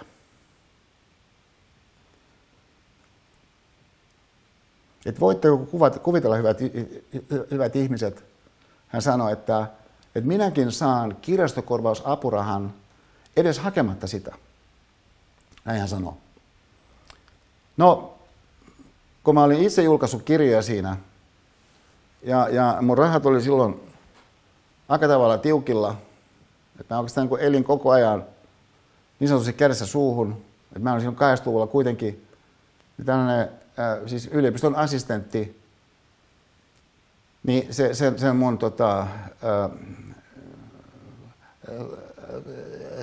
palkka saataman kannalta niin, niin aika niin kuin vaatimattomasti mentiin, niin, niin mä olin todella tuskallisen tietoinen siitä tosiasiasta, että se kirjastokorvauksia ei ihan hirveän paljon saa, mutta niitä ylipäätänsä ei saa, jos ei niitä hae. Mä olin ihan täysin hämmästynyt, kun siis viimeinen tulenkantaja sanoi niin tässä Ratakadun yksiössään, että, että kuinka hieno yhteiskunta meillä on, että minäkin saan kirjastokorvausapurahaa edes hakematta niitä. No mä sanoin, että onpa hienoa. Ja, ja, mutta mielessäni että, että, että miten on niin mahdollista. No sitten jonkun aikaa tämän jälkeen niin meidän ö, kodun, kodin siinä rapussa Albertin kadulla, niin mä törmään kansliapäällikkö Nummiseen. Ne, ne, äh, niin mä sanon kansliapäällikkö Nummiselle, että et, et kuule, että tuossa törmättiin sattumalta Annankadun postin ulkopuolella niin kuule, viimeisen tulenkantaja Ilmari Pimiä, joka kertoo niin, niin asiaa niin, niin, suurella tavalla hehkuttaen sen positiivisten niin, niin, ylevöittävyys ulottuvuuksien osalta niin sun ministeriötä joka myöntää hänelle kirjastokorvausapurahan ilman, että hän hakee sitä. Niin, niin, niin tämä on niin aika lailla niin upeaa ottaa huomioon, että sitä ei voi saada, jos ei sitä hae. Niin kansanpäällikkö Numminen, joka siis oli tällainen eh, to, to, to, todella niin su, su, suvereeni äh, renessanssiruhtinas, siis niin saman tien, ja myöskin tämmöinen vähän heimopäällikkö, niin, niin ot, ottaa siis semmoisen reflektiivisen ilmeen, lämpimästi siinä, siinä sitten sopivilla sivistys hahmotuksilla niin, niin asiaa esiin piirtäen tuo esiin se, että niin meidän ministeriössä me toki katsomme asioita kansakunnan laajemmasta näkökulmasta. Ja, ja, ja, ja, ja tuota, että hän niin kuin ilman muuta heti piti niin kuin selvänä, että, että vaikka noin varsinaisesti ei voisi tapahtua, niin noin nimenomaan on voinut, tullutkin tapahtua hän siinä sanoi. Ja, ja, ja tota, että hän oli siinä tyytyväinen ministeriönsä. Sitten tästä kuluu muutama viikko. Mä törmään uudelleen Kassepelkkä Nummiseen meidän kodin rapussa. Ja Kassepelkkä Numminen siinä tunnusomaisella, niin, niin, hyvän tahtoisella niin, niin, naurullaan asiaa niin siinä säästää, niin, niin sanoi, että kuule, kuule että, että meillä oli ministeriössä tilanne, että, että, että, että viime vuoden kirjastokorvausapurahat esiteltiin minulle. Ja kun katsoin sitä monta liuskaa äh, huolellisesti niin, niin valmisteltua kokonaisuutta, kun esittelin sen mulle toi siihen allekirjoitettavaksi, jouduin panemaan merkille, että yllätyksekseni en löydäkään täältä viimeisen tulenkantajan Ilmari Pimiän nimeä. Jolloin sitten tämä esittelijä oli siinä, no tässä on varmaankin joku, joku, joku tekninen, te, te, tekninen virhe tapahtunut, että, että, että jos, jos sopii kansliapäällikölle, niin, niin vielä tutkisin tämän asian tarkemmin. Ja, ja, ja, ja, tota, ja sitten asiaa tutkittiin ja osoittautui, että siellä oli ollut sellainen pitkäaikainen sihteeri, joka oli Ilmari Pimian puolesta täyttänyt Ilmari Pimian kirjastokorvausapurahan hakemuksen, mikä seurauksena oli saanut vuodesta toiseen niin tämän kirjastokorvausapurahan, siis joku silloisessa rahassa esimerkiksi 3000 euroa, äh, anteeksi markkaa. Siis se ei ollut mikään iso raha, mutta se oli kumminkin jonkunlainen raha. Mutta kun tämä oli jäänyt eläkkeelle, tämä kyseinen sihteeri, niin sitten Ilmari Pimiä olikin niin kuin pudonnut pois. Niin sekä hakemusten jättäjien että sitten saajien tämän seurauksena joukosta. Mutta koska mä olin tavannut Pipsan niin, niin, äh, avauksen jälkeen niin, niin viimeisen tulenkantajan Annankadun postin ulkopuolella, ja hän oli kertonut tästä valtavasta asiasta osan suomalaista yhteiskuntaa, ja sen jälkeen mä tavannut kansanpäällikkö Nummisen ja kertonut tästä tapahtumasta. Eli tämän seurauksen se esittelytilanteessa kansanpäällikkö Numminen saattoi katsoa, onko Ilmari Pimiä lista siellä nimisellä listalla ja huomata, että ei ole, minkä seurauksessa jatkettiin sinne, lisättiin sinne. Niin tämä on mitä pystyy tekemään semmoinen ihminen, joka ajattelee sitä asiaa sydämellään. Että totta kai me haluamme mennä sen mukaan niin kuin säädetty on. Mutta kyllä me silti se on ihan oikeutettu katsoa sitä kokonaisuutta. Niin, niin jonkun semmoisen inhimillisen laajemman toimivuuden näkökulmasta, jossa sitten niin se äh, sellainen palvelevuus siinä kokonaisajatuksessa, niin, niin, äh, niin ihan hyvin voi olla se varsinainen pointti. Ja, ja, ja sitä kautta niin, niin voi myöskin avautua se äh, näkymä, joka minusta on niin valtava tämä näkymä, että, että, että, että vaikka joku ö, päivä päättyy ja sitten se aurinko painuu sinne ö, mailleen, niin sehän voi nousta kuitenkin sitten. Ja, ja, mutta sitten joissakin tapauksissa niin sitä ei ole ikään kuin, niin kuin valmiiksi organisoitu. Ja se niin kuin varmasti nousisi sieltä. Et koska emme ole luonnonjärjestyksen puitteissa, niin, niin itse asiassa monastiikkaa liikkeellä, vaan tarvitaan, suoma, tarvitaan sitten inhimillistä interventiota, että, että jonkun pitää tehdä jotain, jotta se joku niin voisi sitten toteutua. Jos instituutiot, jos rakenteet, jos luonnonlait niin eivät sitä jotakin aurinkoa saa niin nousemaan, niin sun pitää tehdä, että niin tapahtuisi mahdollisesti jotain. Ja, ja, ja, ja sitten se on niin mielenkiintoinen tämä mahdollisuus siinä mielessä, että et, et voisi sanoa, että eikö se, että ihmiset tekee niin hyviä juttuja ja, ja, ja oikeastaan on niin semmoinen ikään kuin ulkoinen puoli siinä ilmiössä, jota niin laajemmin voi ajatella, että et, et, et, tota, että se ihminen itsekin kokee jotain positiivista, kun hän tekee sitä jotakin positiivista. Niin on siinä suhteessa, vaikka se on tuommoinen ehkä, ehkä tota, ää, aika vietonkin kysymys, niin kuitenkin me omana aikana, onko tämä aika haasteellinen kysymys, koska on niin monia erilaisia tapoja, millä ihminen voi saattaa itsensä sellaiseen tilaan, missä hän kokee jotakin positiivista.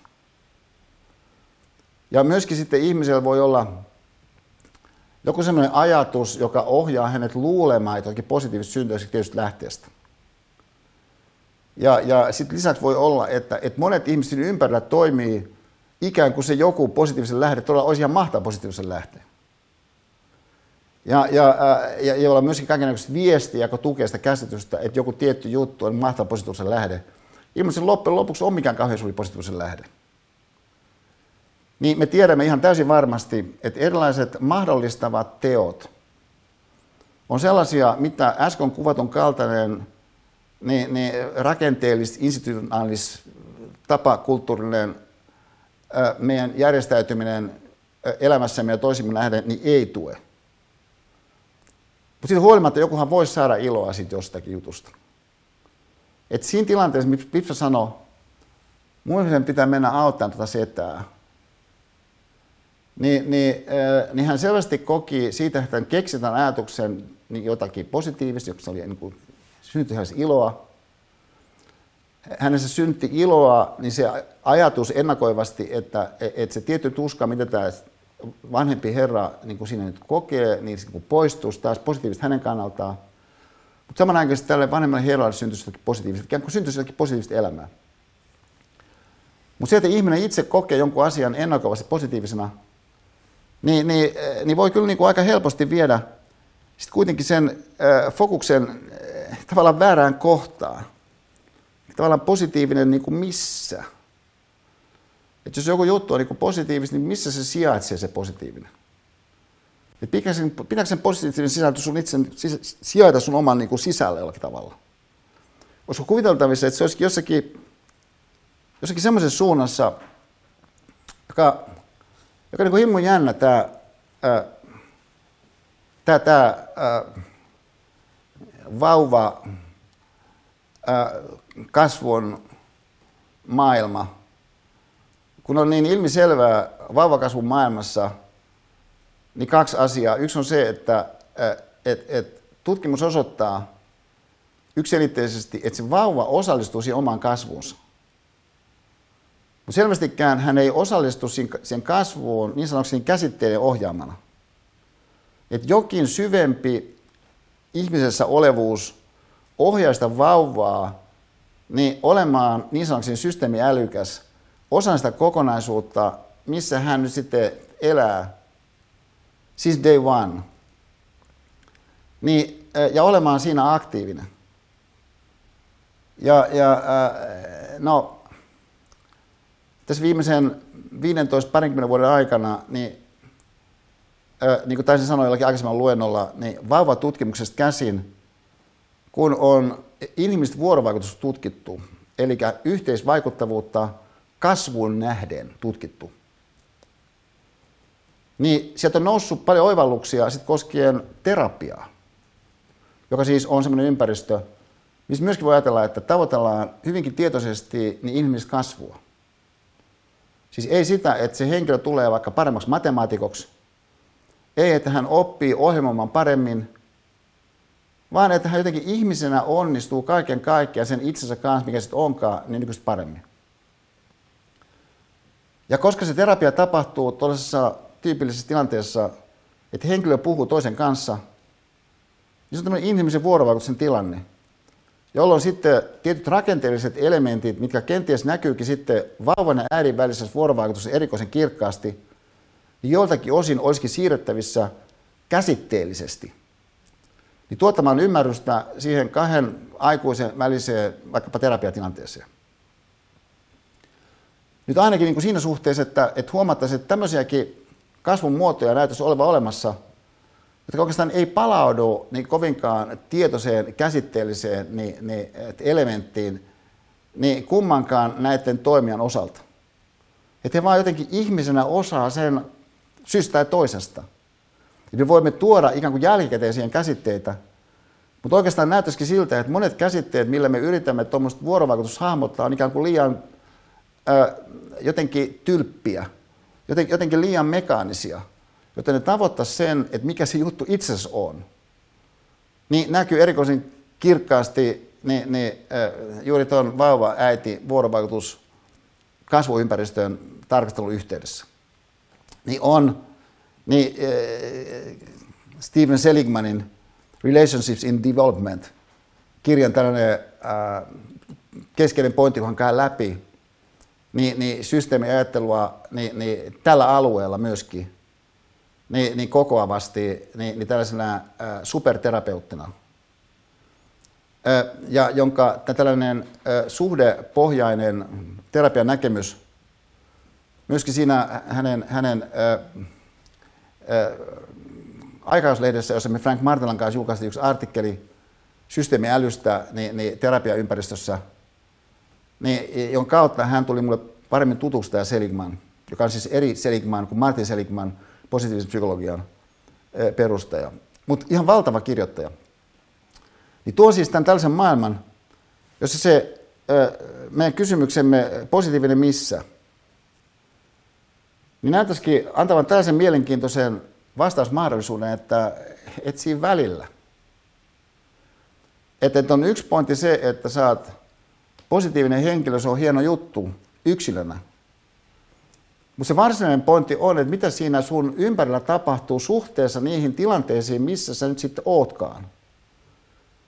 Ja, ja että et, et, ei se ole itsään selvää, että sun ikään kuin sisäinen yksilöpositiivisuus siirtyy positiivisuudeksi siihen johonkin kontekstiin. Ja, ja äh, tämä tällainen äh, suhteessa olevuuden maailma, jos mä ajatellaan tuosta vaikka aurinkoa, on sellainen, että se on yllättävän vaikea siis hahmottaa se, että jos sanotaan, että aurinko on lämmin, niin ei se nyt aurinko oikeastaan ole lämmin.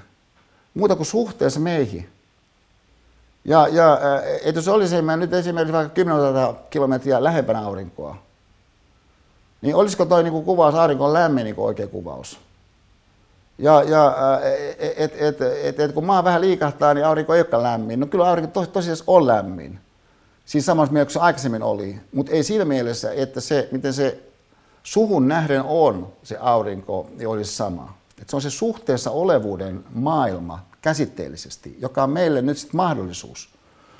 Mutta se on raju mahdollisuus just siitä syystä, että et, et, et kun me niinku aika helposti niinku pyöritään jossain semmoisessa jo vakiintuneessa omassa kielessämme, jolloin vaikeuksia sillä kielellä niin, niin ottaa kovinkaan tosissaan niin ylipäätänsä niin laajassa mielessä äh, suhteessa olevuutta.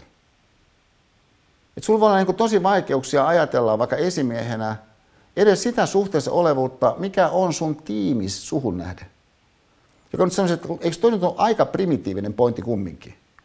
Että jos joku on esimies suhteessa jonkin porukkaan, niin tämän porukan kanssa onnistut, sikäli sä onnistut. Että sillä on jotakin ominaisuuksia sillä porukalla, niillä ihmisillä on jotakin ominaisuuksia, ja sullakin on ominaisuuksia erikseen, mutta se varsinainen pointti on, mitä tapahtuu, kun te olette yhdessä. Jolloin sitten sun tehtävä on yrittää ajatella sitä, mitä yhdessä siinä tapahtuu. Siis, ja nyt mä tässä äh, leikkaan eri kohdasta tähän tilanteeseen. Et kun kieli on se työväline, millä mä oon itse osana mun professorin työtäni toiminut Otaniemessä sen muodon sisällä, mitä kutsutaan luennoimijaksi. Niin kiusaus on ajatella, että se on mä ihmisyksilönä, joka siinä keskeisesti toimii. Koska näyttää siltä, että kukaan muu ei puhu, kun mä puhun. Itse mä just haluan, että tilanne on sellainen, että kukaan muu ei puhu. Et mun amerikkalaiset ystävät on aina niin aivan täysin hämmästyneitä. Kun he kysyy, että, että, että, että are you interrupted often? Ja vastaus on never. Nobody wants to interrupt. And this is because people want to listen. In particular, their own thoughts as they emerge in the course of the lecture. Se on mahdollista käyttää tälläkin tavalla kieltä. Siis semmoisella tavalla kieltä, jossa se kieli ei esimerkiksi ensisijaisesti informoi osallistuja jostakin, vaan osaltaan luo sitä jotakin ihmisten välisyyttä, sit jotakin suhteessa, suhteessa olevuuden todellisuutta, jonka suhteessa olevuuden todellisuus niin on kuitenkin käsitteellisesti vaikeampi sanoa, mitä se oikein on, tai myöskään oikein ajatella edes kovin kirkkaasti, mitä se on. Mutta ihminen voi silti, ja nyt tämä on se pointti, kokea sen. Et kun Hesarissa on tämä Veera Luomahon valtava kokonaisuus tästä filosofian systeemiajattelun luontosarjasta tänään julkaistu siellä verkossa. Ja sitten se tulee tämän viikon lauantain siihen visioliitteeseen osana fyysistä lehteä lauantaina niin se mikä siinä on musta aivan hämmästyttävää, niin, niin on se, että miten, miten hyvin hän mun mielestä onnistuu tavoittaa jollakin tavalla sen tunnelman tai hengen tai pyrkimyksen, siis jonkun semmoisen, mikä on vaikea saattaa sanoiksi. Mikä tässä tapahtuu, koska se mitä tässä tapahtuu, tapahtuu niin paljon, paitsi semmoisten ulkoisten havaittavien asioiden kautta, joka liittyy vaikka mun omaan panokseen tähän nähden. Niin keskeisesti sen kautta, mitä ihmiset taas jollakin tavalla lausumattomasti tuo tähän, joka on siis ihan mahdollinen ihmisten välisen vuorovaikutuksen muoto. Että se, mitä me teemme, tästä on tavallaan älystä, tämän, tämän joutuu sanomaan. Että että tämä on ihan mahdollinen ihmisten välisen vuorovaikutuksen muoto, se muoto, mitä me juuri nyt tässä synnytämme. Että jopa se muoto, kun joku sitten YouTubesta tai Spotifysta jostakin podcast-alustasta myöhemmin, kun hän on äh, iltalenkillä, niin, niin kun, kun hän vaikka niin kuin imuroi, niin, niin kuuntelee tätä, että et, et, tota, et, et, et voi kaikenlaisia niin kuin, tapoja, millä ihminen niin, niin, asettuu siihen inhimillisen vuorovaikutuksen kenttään, minkä me tässä yhdessä muodostamme inhimillisen äänen kautta, joka on yksi keskeinen elementti, miten tämä, mikä tässä syntyy, syntyy, ääni. Joka on siis eri asia kuin se, että, että mitä lukee esimerkiksi jollakin annetulla heijasteella, niitä väheksymättä. Sen lisäksi niin, niin voi hyvin olla niin, että, että jonkun henkilön kannalta, vaikka se kuva, mitä hän katsoo, pysyy aika lailla vakioisena koko ajan – siitä huolimatta sisältää jotakin sellaista, johon nähden jokin osa siinä sun kokonaissysteemissä, niin, niin löytää semmoisia, voisiko sanoa, mamasan papas, niin, niin harmonioita. Että se itse kuin joku soi. Ja, ja, ja, ja, ja siis vaikka sitä on vaikea sanoa, no mikä se on, mikä se soi, niin siitä huolimatta sun kokemuksessa se joku soi. Mutta sen seurauksena, kun joku soi, niin jotain sellaista, niin voikin sitten lähteä tapahtumaan joka joskus myöhemmin yhtäkkiä pulpahtaa esiin. Ja, ja äh, joskus sä voit tietää, no nyt se pulpahti esiin. Jossakin tapauksessa sä tiedä, että se pulpahti esiin.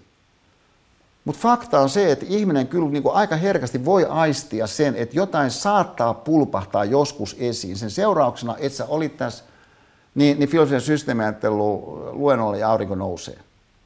Ja, ja et, et, se on se vielä yhdellä tavalla. Yksi henkilö, kun siinä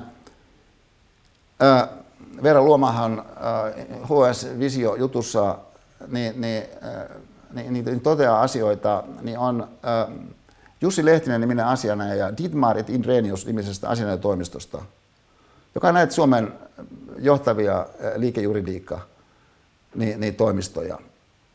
Niin tota, tämä Dietmar et Inrenius niin tuli mun tutkalle niin siinä vaiheessa, äh, kun, kun mä vuonna 1977 lähestyin mun väitöstä, ja sitten äh, G.H. von Richt sanoi mulle, että, että, että äh, Oscar Öflunin säätiö myöntää pieniä apurahoja. Että voisit hakea sitä. Ja, ja no tämä oli niin älistyä, kun se tuli akateemikko G.H. von Richtiltä. No joka tapauksessa tällainen vinkki häneltä tuli, Osoittautui, että Dietmaret Inrenius niminen asianajotoimisto hoiti tätä kyseistä pientä säätiötä, joka oli syntynyt sitten joskus vuosikymmeniä aikaisemmin niin Oscar Öflun nimisen henkilön lahjoituksella, jota sitten siis hallinnointiin siellä Dietmar Inrenius nimisessä asianajotoimistossa, joka sitten myöhemmin 90-luvulla niin, niin pyysi multa ensin yhden luennon. Se johti sellaiseen oikeastaan yhteistyöhön, joka on niin aika moista ollut tässä vuosien, vuosien mittaa. Kun sieltä on tästä asianajotoimistosta niin lähetetty mun PAFO-seminaariin kesäisin, niin, niin yksi asianajaja ja, ja yksi sitten toimistohenkilökuntahenkilö. Siis vuosien ajan. Sitten on ollut aina silloin tällöin juttuja. Niin siis yksi näistä osakkaista, Jussi Lehtinen, siinä niin lausuu tosi kauniita sanoja, ja, ja että mulla on ollut tällainen yhteys tähän Dietmar Inrenius nimiseen asianatoimistoon. Ja, ja tota, no sitten tämä Dietmar Renius täytti 120 vuotta. Ja he järjestivät sitten tosi hienot juhlat. Tästä on nyt, olisiko tässä nyt joku kolmisen vuotta sitten. Ja, ja, ja tota, ihan niin kuin valtavan hienot juhlat, joihin oli kutsuttu sitten 120 vierasta. Ja, ja äh, iltapuvuissa, smokeissa näin. Ja, ja siinä mä sitten sen illallisen jälkeen juttelen yhden äh, Jussin niin, niin, osakaskollegan kanssa siinä ja, ja, ja, ja tota, sitten tulee yksi hänen selvästikin asiakkaansa, joka on siinä niin kiinnostunut ja huvittunut, että, että Esa täällä, että, että, että, että, että tämä, tämä on niin jännä ja, ja tota, että, että mikä se on tämä Esan yhteys Ditmarit Inreniukseen, jolloin tämä senioripartneri tässä superasennoitoimistossa, liikejuridiikan toimistossa, joka on niin mahtava hahmo, siis juuri sellainen hahmo, että jos sulla on niin keissi meneillään, niin, niin se, että hän on sun puolella, on kyllä niin sun kannalta hyvä uutinen. Niin, niin, niin koko se olemus niin säteilee siis briljanssia ja, ja siis sellaista niin kuin, niin kuin, aivan niin uskomattoman kylmäveristä kykyä viedä niin kuin keissit niin kuin ne kuuluu viedä keissit. Niin sanoo, että no jos Esan ja Dittiksen välistä yhteistyötä tarkastellaan, niin ensimmäinen tosiasia siitä on se, että sehän on hyvin omituista. Ja sitten hän jatkaa, että, että, että, että Esa ilmestyy tänne tyypillisesti hyvin yllättäen, että, että, että kukaan ei tiedä, mihin se niin liittyy. Mutta selvää on, että se ei ainakaan liity mihinkään, mitä niin markkinoilla olisi meneillään, tai johonkin päivänpolttaviin kysymyksiin toimistolla. Esa vaan niin ilmestyy, järjestetään tämmöinen tilaisuus. Ja, ja, ja, ja sitten on se tilaisuus, joka kuluessa kukaan ei oikein niin tiedä, mihin tämä liittyy. Onko tämä millään annetulla hetkellä? Koska siis Esa puhuu kaiken näköistä tai pipsakeissejä siinä varmaan, ja, ja yhtä ja toista sellaista, että niiden yhteys siis liikejuridiikkaan ei kyllä niin kuin valkene useimmille. Mutta kun tilaisuus on ohi, niin myöhemmin huomaamme olevamme parempia ihmisiä. Ja oli tämmöinen kuin järisyttävä toteamus, joka on siis mahdollista. Siis ihminen voi huomata olemansa parempi ihminen – jollakin ajan hetkellä. Ja, ja sitten sen lisäksi niin hän voi, jos ihminen tämmöisen havainnon tekee, niin hän voi sitten astella taaksepäin ja miettiä, no mikäköhän tuohon niin suunnilleen on mahtanut vaikuttaa. No, mun osalta mä sanoisin, että aika lailla yllättävää, jos siis ajatuksia ajatellaan. Niin, niin aika lailla yllättävää oli se, että, että, että jos henkilö ajatellessaan, että mitenköhän mä nyt on niin parempi ihminen kuin mitä mä nyt olin vaikka vuosi sitten, että jos ajattelun ulottuvuutta ajatellaan, niin, niin että, että jos tämä henkilö ei tulisi siihen tulokseen, että semmoinen semmoinen ympäristö, missä niin mä jotenkin onnistuin saamaan itseni ajattelemaan mun ajattelua, ja jopa ajattelemaan sitä mun ajattelun ajattelua, niin, niin sen tyyppisestä suunnasta käsin, että et yhtäältä meissä on enemmän hyvää ihmisolentoina kuin mikä näkyy päälle – ja toisaalta, että ylipäätänsä parempaa ajattelua on olemassa, joka voi syntää parempaa elämää. Että mä onnistuin saamaan itseni tuommoiseen ikään kuin, niin kuin ö, suoritusmoodiin sen ajattelun tekemisen osalta vähäksi hetkeksi. Ikään kuin se suoritusmerkintä siinä orkesterissa, kun se soi, niin oli niin kuin tommonen. Ni, niin ehkä tuossa on niin kuin yhteys. Niin on se, mitä mä luen kun mä luen, siis mä en tiedä paljonko niitä oli niitä HS Vision PSS olevia ihmisten palautekommentteja. Oliko niitä 50, oliko niitä 70, mikä määrä niitä oli, mutta kyllä niitä oli niin kuin siis, no mä sanoisin ainakin 70. Et niitä oli niin tosi paljon, hyvin erilaiset ihmisiltä. Niin aivan selvästi nämä ihmiset kokee, että se, että he ovat olleet tietynlaisessa ajattelun tilanteessa, siis onnistuneet saamaan itsensä tietynlaisen ajattelun tilanteeseen ja sen lisäksi sen ajattelun tilanteen sisällä – ovat onnistuneet tietynlaisessa sävyssä miettimään omaa ajattelua ja sitä kautta omaa elämänsä. Heidän arvionsa mukaan niin jälkikäteen niin tuottaa sen saman, minkä tämä, ää, tämä, tämä senioriuristi niin Dietmar Indreniuksen 120-vuotisjuhlissa niin sanoi tälle ää, jollekin teollisuusjohtajalle, joka sitä asiaa kysyy. Mutta mikä meille on tässä tärkeintä on siis se, että tämä on meille ihmisolentona mahdollista. Että se ei ole kysymys siitä, että mikä on sun koulutus, ei kysymys ei ole siitä, missä toimialassa toimit. Kysymys on siitä, että mikä sun kysymys on tällä hetkellä sun elämässä. Kysymys on pelkästään ja keskeisesti mun mielestä siitä, että, että, että suostutko sä luomaan itselle sun elämään sellaisia tilanteita, missä sä de facto ajattelet sun ajattelua ja jopa sun ajattelua, ajattelua, ajattelua. Niin, että se sointi, millä sä sitä ajattelua teet, voi jollakin tavalla niin, niin siementää jotain parempaa, jotain semmoista tilannetta, että aurinko nousee. Niin bonksivat ystävät, siihen, siihen piste. Kiitoksia tästä keskittymisestä tässä ensimmäisessä jaksossa. Ja, ja, ja, ää, Mä jatkan kello 17.00, niin muuten tervetuloa myöskin HS Vision kautta niin, niin tähän streamiin tulleet. Anteeksi, mä en muistanut sitä sanoa, kun aloitimme sen ohella, että meillä on siis jo ennestään tämä Tube Webcast kautta tulevat ihmiset ja sitten totta kai niin tätä osana Aalto-yliopiston opetusta suorittavat opiskelijat niin tässä meidän kokonaisuudessa mukana.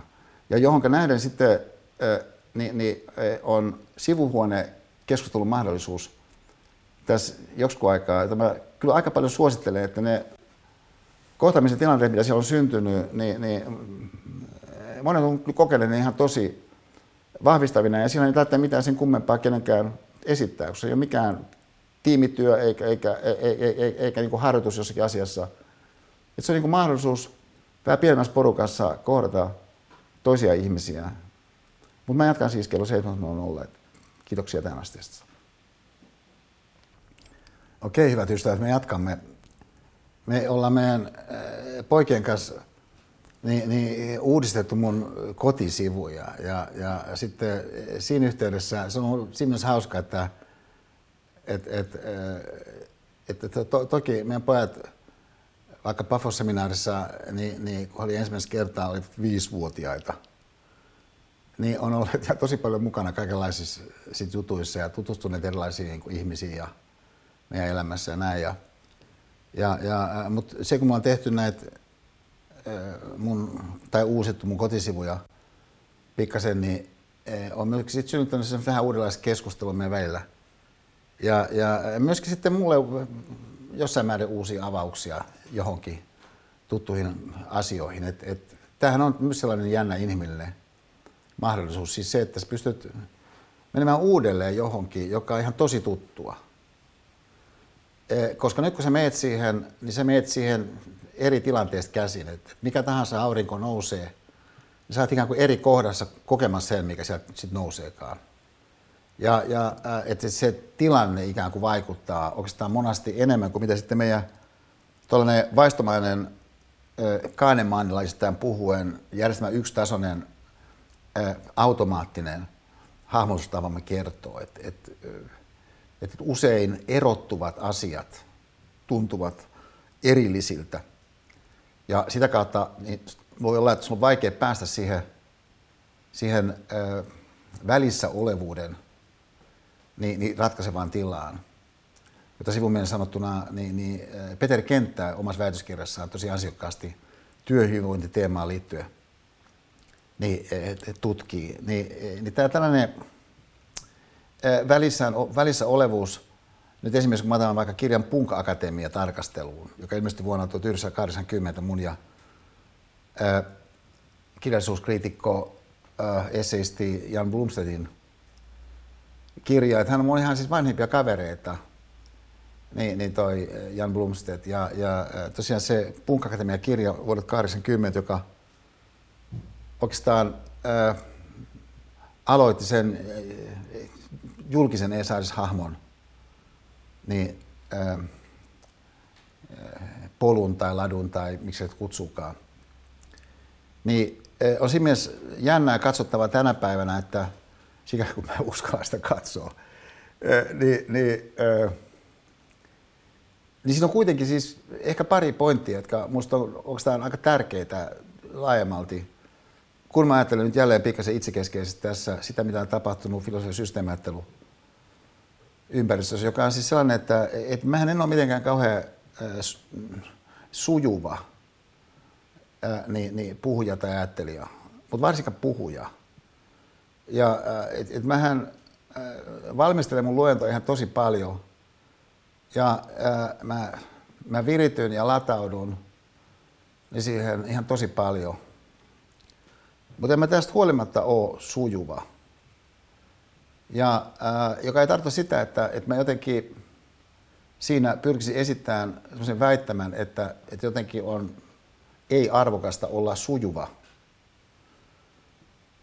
Yhtä enempää kuin mä siis silloin ajattelin, kun mä innostuin niin sanotusta uuden alon rockista ja siitä äh, punk-filosofian piirteistä, että kuka tahansa osaa soittaa. Että et jollakin tavalla sä saat alkaa tehdä sitä. Vaikka sä et täytä jotakin tiettyjä niin, niin muodollisia, ikään kuin aivan ilmeisiä kriteereitä. Niin on semmoinen maailma, jossa mä koen, että, että me päästetään kuluttajuus itsessämme liian helposti niin vallitsemaan sitä koko alastalon salia. Et päästään se liiaksi ikään kuin, niin kuin mahtiympäristöksi, meidän kuluttajana olevuus. Koska äh, meidän kuluttajan olevuushan just nimenomaan ei vaadi meiltä yhtään mitään. Muuta kuin, että sä paat sen jonkun TV-sarjan päälle. Ja, ja äh, että et sä niin ostat jotain. Ja tyypillisesti tosi, tosi niin minimaalisesti. Ja nykyisin niin monet jutut, mitä sä ostat, niin sä saat ensin ostaa ne ilmaiseksi. Koska siellä on joku kätkössä oleva ää, juttu, niin, niin tosi erokkaasti rakennettuna, josta joku sitten tahkoaa rahaa sillä, mitä sä niin mukamassa saat sit ilmaiseksi. Mutta se on tämä tunne ihmisellä, että ikään kuin sä saat niin tuommoisen ikään kuin, niin kuin onnistumisen käyntiin jollakin alueella, niin, niin saman tien, joka, joka voi olla oikeastaan yllättävänkin sitten, kun katsoo asiaa vähän laajemmasta näkökulmasta ja pikkasen ajan yli, niin oikeastaan tosi väärään suuntaan vievä, jos sä otat sitä asiaa tarkastelun ajan yli, joka on tietysti siis systeemiajattelun keskeisiä ajatuksia, siis dynamiikka, mutta dynamiikka ilmenee ajan yli. Niin tavallaan, että ne onnistumisen kokemukset, mitä sulle syntyy, niin kuinka paljon nämä nyt sitten oikeastaan rakentaa jotain sellaista kasvua sulle ihmisenä, mitä nyt mahdollisesti, kun sä asia ajattelet, niin sä pidät tärkeänä. Huomakkaa, tämä kysymyksen asettelu tietysti edellyttää, että sä kysyisit tämmöisen kysymyksen, että, että, että on sellaisia asioita, mitkä sun ihmisen kasvun osalta olisi toivottavampia ja toiset olisi vähemmän toivottavia. Niin jotkut onnistumisen kokemukset niin, niin aivan selvästi eivät tuota sulle ihmistä kasvua, joku toiset on kokemukset oletettavasti voisi tuottaa sulle ihmistä kasvua. Ja, ja, äh, mutta koska sä meet johonkin asiaan, sä meet aina kuitenkin siihen johonkin jotain jo investoiden. Niin näin ollen sä saatat sitten pois sulkea sellaista, mikä loppujen lopuksi oikeastaan olisi paitsi tuottanut onnistumisen kokemuksia, niin olisikin tuottanut sitten ihmiskasvua, jopa sellaista ihmiskasvua, jota just tarkemmin ajatellen sä just nimenomaan haluat. Joka siis tietysti on eri asia kuin se, että mitä Esa Sannen tai joku muu mahdollisesti haluaisi. Se olisi nimenomaan sitä sun oma ilmeistä kasvua. Että nythän yksi tällainen ö, verran tässä Hesarin Vision jutussa tätä luentosarjaa koskien ja yleisemminkin mun luentoa koskien ilmiö, mikä siinä tulee tosi vahvasti esiin monissa niissä kommenteissa, oli siis se, että, että joku henkilö esimerkiksi saattaa kertoa, silloin esimerkiksi Matti Pärssinen kertoi siitä, että kuinka hän olisi nyt kymmenen vuonna ollut siellä. Mutta mä olin alun alkaen tutustunut häneen, kun hän oli mun semmoisessa Executive MBA-ohjelmassa jo silloisen äh, teknisen korkeakoulun toimesta, kun semmoinen järjestettiin. Niin, niin äh, me oltiin Kaprunissa, niin tuolla Itävallassa, niin, niin äh, että et siitä alkoi, hän väitteli, ja, ja äh, hän on nyt tekemässä toista väitöskirjaa, ja mitä mä kuulin niistä hänen tutkimusjutustaan, niin ne on siis todellakin merityksellisiä. Mutta hän kävi myöskin siellä Otaniemessä, siis mä muistan sen siinä ovella, öö, niin, niin monesti kun herra Pärssinen tuli, niin tavallaan tämä pointti, että joku niin kuin palaa tuommoiseen uudelleen uudelleen, niin vaatii tietysti sitä, että hän on valmis tekemään jotain, mitä nyt kaikki muut ei tee. Itse asiassa hyvin harvat hänen ystäväpiirissään tekee sitä edes niin kuin yhtä kertaa jonka takia voi olla, että hän siinä jonkun asteisesti joutuu siis semmoisen kriittisen katseen kohteeksi ja, ja jopa niin kuin jonkun asteisen ivanaudun kohteeksi potentiaalisesti, joka sitten tietysti vaatii aina ihmiseltä sitten sisäistä varmuutta, että hän jonkun tuollaisen kestää. Niin tarkoittaa meidän kannalta mun mielestä sitä, että, että, että voi olla, että ne sun onnistumisen kokemukset niin, niin eivät tarkempaa harkintaa jos jäävät paitsi, niin, niin, äh, niin ne ei välttämättä vie sinua niin oikeaan suuntaan. Niin sen asian suhteen, mikä kenties kuitenkin on, jos ajattelet sun elämää vähänkään laajemmin, niin keskeistä, joka on sun oma kasvu ihmisenä olentona. Joka lisäksi sun oma kasvu ihmisenä olentona, niin ei tarkoita sitä, että sun pitäisi jollakin tavalla niin, niin laskea sun tavoitteita vaikka ohjelmoijana, jos kuvitellaan, että sä opiskelet tietotekniikkaa. Ja, ja että et, et mitä tahansa vaativaa sä opiskeletkaan ja lähtökohtaisesti ihan on kiinnostavaa ja tärkeää ja oikeastaan niin kuin melkein ainut, mitä kannattaa tehdä, kun opiskelee, niin opiskella jotain, joka on vaikeaa. Niin mitä tahansa nyt opiskeletkaan, niin eihän se ole minkään asteisesti sitten ristiriidassa sen kanssa, että mitä sen ihmisenä samanaikaisesti mahdollisesti kasvat. Ja, ja tämähän on sellainen asia, mikä oikeastaan vuosien mittaan uudelleen ja uudelleen tuli esiin, mutta johon se koskaan oikein päästy eteenpäin muuta kuin yksilötasolla. Et kun Otaniemessä mun luennolla kävi esimerkiksi yksittäisiä lääkisopiskelijoita ja myöskin sitten lääkisproffia, niin muutaman kerran sitten oli puhetta siitä, että, että ne, kun ne joka tapauksessa ne luennot järjestettäisiin, niin eikö nyt voisi olla osa vaikka eläinlääkiksen opintoja? Niin, niin, äh, niin siinä ei kuitenkaan koskaan oikein onnistuttu sen takia, että ne joku vaikka eläinlääkiksen opinnot on jo valmiiksi niin strukturoitu. Siellä kerta kaikkiaan ei ole tilaa tuommoiselle kolmelle tunnille. Niin kahdeksaa kertaa. Ja, ja et ne kestää vaikka niinku kuusi vuotta tai mikä nyt kestääkään, mutta se ei kerta kaikkiaan löydy sitä tilaa. Ja miksi näin? No näin siitä syystä, koska totta kai niitä on ajateltu ihan tosi, tosi paljon valmiiksi, että joku kemian tekniikan joku juttu, niin, niin mikä vaan opinto-ohjelma Aalto-yliopistossa, niin totta kai sitä on ihan tosi paljon mietitty, että se on just mitä se on. Että hyvin harvassa jutussa, niin meillä on semmoista ikään kuin, niin kuin luppojuttua suunnitellusti. Niin voi olla niin kuin tuntuva niin, niin menetys.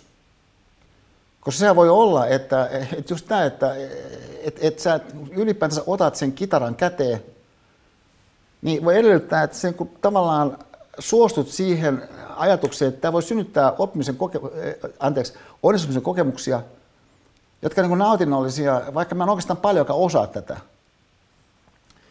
Niin kun me tuodaan tämä ajatus, niin siis ajattelun ympäristöön ja elämää koskeva ajattelun ympäristöön, niin aika vaikea on niin kuin kuvitella, että, että, että jos sä nyt esimerkiksi äh, sit ajattelet jotain ihmistä tekemässä jotain, niin, niin ihan tosi täysillä – että kyllä nyt voisi siitä jotakin sitten niin, niin, äh, hänen ajattelustaan ainakin hetkellisesti tuoda rikastetta siihen sun omaan ajatteluun.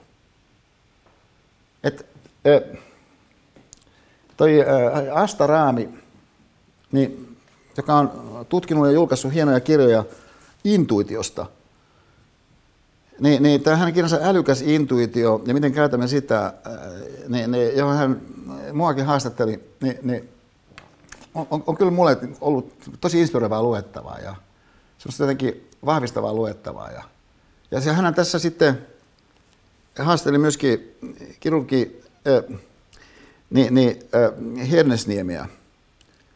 Ja, ja tota, suoria pitkiä lainauksia niistä keskusteluista. Nyt tässä tapauksessa kirurgi Hernesniemen kanssa. Siis nyt puhutaan henkilöstä, joka on siis niinku, kenties pelastaa niinku tuhansia ihmisiä. Että et joku niinku maailman parasta yksi kymmenestä maailman parhaasta, josta niinku aivo, aivokirurgista. Niin, niin tässä on tällainen pätkä, joka, mä tähän, onko tämä aika liikuttuneesti palannut, ja tämä on näitä sellaisia kohtia, niin kuin mulla on ollut vuosien mittaan, että et, et joku juttu jostakin syystä ikään kuin mulle synnyttää semmoisen merkitysmättään melkein. Siis et, et, jotenkin, et, et, et, siis siinä on niitä ihania lakkoja yhtäkkiä niin kuin valtavasti, tai tunteen siitä, että siinä on jotain. Ja sitten mä, usein siis saattaa mennä monta vuotta. Mä palaan siihen uudelleen uudelleen, ja sitten mä keksin, että, että tavallaan mikä siinä on. Niin tämä on semmoinen kohta, mikä musta jotenkin ollut niin kuin tällainen ää, e-, erityisen sykkivä. Jotenkin sen elämän kauneuden teeman ja, semmoisen, ja aurinko nousee ylärekisteri kevät virittyneisyyden teeman suhteen, hän kirjoittaa näin, että, tai anteeksi, puhuu näin siinä Astan haastattelutilanteessa. Opettajani Drake, siis hän yhtäkkiä aloittaa näin. Ja tässä on tämä älykäs, viehättävä, upea lady haastelemassa sua, sä oot niinku yksi maailman huippukirurgia, niin, niin, niin siellä jossakin töölössä, ja, ja sä oot just, sulla on just uskomaton leikkaus. Sitten niin keskustelet, että mitä sä sitten niin sanot yhtäkkiä, on, niin kuin, että opettajani Drake. Ja se on niin ilmiselvä on se, että, että, että haastelija ei voi tietää, kuka tämä henkilö on. Että niin tavallaan ajattelee niin kuin sitä niin kuin, äh, kymmeniä vuosia aikaisemmin.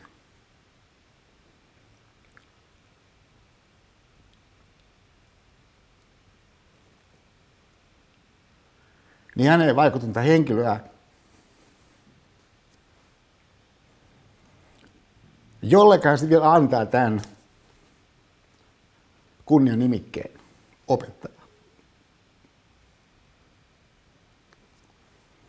Ja muistan, mä olin kerran äh, Leif Seikastanin luona. Sitten yksi hänen, hän oli silloin vielä siviilisakatemiassa professorina. Sitten yksi hänen näistä kapuluokan äh, osallistujista soitti. Sitten kun Leif puhui siinä niin, niin, paitsi että siinä oli sellainen maatava yksityiskohta, että Leif sanoi yhtäkkiä, että was that a cat? Että et, et, kuulinko mä sieltä kissan ääntä? Sitten se henkilö sieltä toisesta päässä, joka soitti, sanoi, että sellaistakin, että joo, että, että, että mulla on kissa. Jolloin Leif sanoi, may I speak with the cat? Et, et siis niin kuin, mä sanoin, useimmat ei tee näin. Et, et, et, et useimmissa ei ole tätä niin punk-filosofiaa. Että et sä voit niin puhua esimerkiksi kissan kanssa puhelimen välityksellä välttämättä. Että sä et osaa soittaa tuota kitaraa riittävästi. Ne, ne, äh, no joka tapauksessa joku tämä henkilö soitti hänelle, jolla oli tämä kissa, sitten Leif sen kissan kanssa jonkun aikaa, mutta sitten kun se puhelu oli päättynyt, niin mä sanoin, kun mä olin kuullut sen kuitenkin, siinä lähellä istuttiin, että ihan kun se henkilö olisi sanonut useampaan kertaan, että teacher – hän oli tällainen, onko se nyt eteläkorealainen eh, henkilö muistaakseni. Sitten Leif siinä niin kuin tosi sillä se niin kuin sisäistää onnea ja iloa kokien. Ja sanoi, että kyllä, hän sanoi teacher. No siis, äh, kirurgi Helsingin siis sanoo tässä, opettajani, opettajani Drake seisoi aina ennen leikkausta –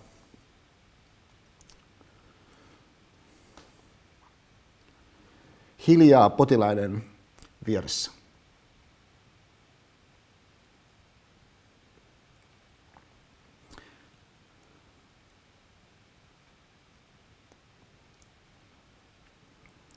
Hän meni illalla potilaan viereen, seisoi siinä eikä puhunut mitään.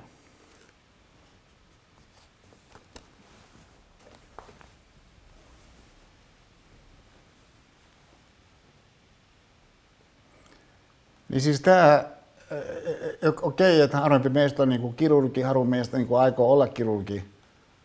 Mutta kyllä tuo niin inhimillisesti ihan mahdollinen tapa ajatella on ihan laajemmaltikin. Sen kun virität itse siihen johonkin asianmukaisen kunnioittavasti sitä jotakin. Sitä tavallaan mehän ihaillaan tätä sillä vähän niin kuin ohimennen. Niin, niin siinä kun, äh, kun kamera seuraa läheltä niin, niin, kun tulee paikoillinen komento, jos, jossakin siis sadan metrin loppukilpailussa. Ja, ja niin kuin tavallaan se, se inhimillisen keskittymisen niin, niin, äh, ihme, siis se, että se on mahdollista. Et, et siis jonkin asian tekemisen suhteen se, että siihen viritytään asianmukaisesti, voi sisältää ihan tosi vähän ulkoisesti havaittavia elementtejä – se voi silti olla ihan ratkaisevaa, että siinä de facto onnistutaan. On tämä hankaluus meidän, mä sanoisin, ajattelun suhteen. Koska emme viritä itseämme niin, niin tekemään sellaista ajattelun ajattelua, jolla sitten voisi olla niin, niin ajan oloon myönteisiä seurauksia niin sun oman elämän elämisen kannalta. Ja, ja et, et sä näe siihen mitään niin ongelmaa edes. Osittain siitä syystä, koska meidän olemistapamme ei ole organisoitunut niin, että niin nähtäisiin ympärillämme, ympärillämme niin ihmisiä niin virittymässä johonkin vakavampaan ajatteluun. Ja että se on niin tässä mielessä jotenkin ikään kuin, niin kuin tosi privaatti ilmiö. Me oletetaan, että se on noin vaan suoritettavissa. Mutta ei se ole noin vaan suoritettavissa. Et, et jos mä uudestaan kysyn sitä, että et minkäkään takia Dr. Pärssinen tulee niin kuin kymmenen kertaa peräkkäin vaikka Otaniemeen. Oltua viikon, viikon mun kanssa jossakin niin kuin EMBA-ohjelmassa. Niin, niin, eh, no ehkä siinä ei olekaan siis se E. Saarinen se pointti. Vaan siinä on joku sellainen välisyys se pointti johon ulkoisesti katsoen, nyt tässä esimerkiksi tapauksessa, ei Saarinen kylläkin liittyy, mutta se varsinainen pointti on, että mitä se osallistuja itse alkaa tehdä niin siinä kyseisessä ympäristössä. Mutta se ympäristö ei erotu niin jotenkin semmoisten kategoriamääreiden kautta iisisti. Minkä kautta sä tietäisit, että just tämä luento onkin semmoinen luento, johon ensiskin niin kansi tulla niin, että siellä on koko se luennon ajan – ja sen lisäksi, että sun ei kannata sen kuluessa niin, niin tsekkailla sun niitä, jotenkin joku tiettyjä niin, niin kännykkäfiidejä. Ja, ja et, et, et, et, tavallaan se, että et, et, et sen, kun tässä suhteessa löydät tällaisen sun itses kanssa työskentelemisen erityistilan, niin meidän kulttuuri lähtökohtaisesti ei tätä tue, että näin tapahtuisi. Siis on erilaisia sun itses kanssa työskentelyn tiloja, jotka me tiedetään, että ne on hyödyllisiä. Siis tyyppiä esimerkiksi, että sä fyysisesti niin treenaat itseäsi. Niin tämä on aika lailla organisoitunut niin meidän yhteiskunnassa nykyisin se, että mitenkä ihminen voi nyt esimerkiksi treenata omaa kroppaansa, jotta se olisi paremmassa kunnossa vuoden päästä kuin se nyt on. Mutta jos sä haluat sun omaa ajattelua, ajatella niin, että se mitä siitä sitten syntyy seuraavan vuoden kuluessa vahvistaa sun parempaa elämää niin kuin sä itse tarkemmin ajatellen sitä parempaa elämää haluat elää, niin tämä ei automaattisesti, se ei ole organisoitunut tapahtumana. Ja tarkoittaa, että sun täytyy itse jollakin tavalla sitten onnistua sitä tekemään. Ja tässä tarkoituksessa se, että sä pääset kiinni niihin myöskin onnistumisen kokemuksiin, on semmoinen asia, mikä ää, niin musta on ihan ratkaiseva. Missä suhteessa, nyt kun mä ajattelen, niin, niin kuin tavallaan kaksi tämmöistä ilmiötä, mitkä on ikään kuin sivusta suojannut filosofia- ja systeemiajattelua. Tavallaan semmoisen Timonen avaruutella.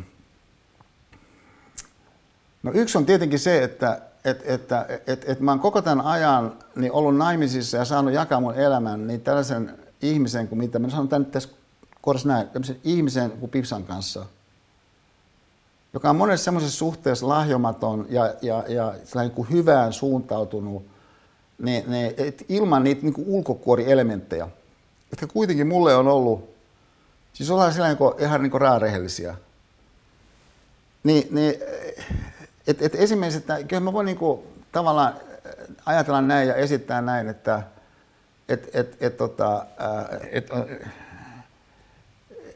et, et ole vaikka niinku tähteys, että se on niinku tärkeä elämässä.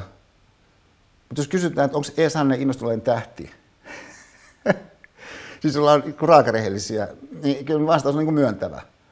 Ja, ja et, et, et, et siis, että oli monia siis semmoisia puolia mussa, joka vetää myöskin tiettyjä sellaisia pintailmiöitä kohti, joihin nähden taas niin kuin se Pipsan sellainen elämän koskeva niin kuin röntgenkatse, niin, niin, niin penetroituu siitä läpi niin kuin aivan, aivan saman tien. Että hän niin kuin pitää kiinni siitä, että mikä itse on tärkeää.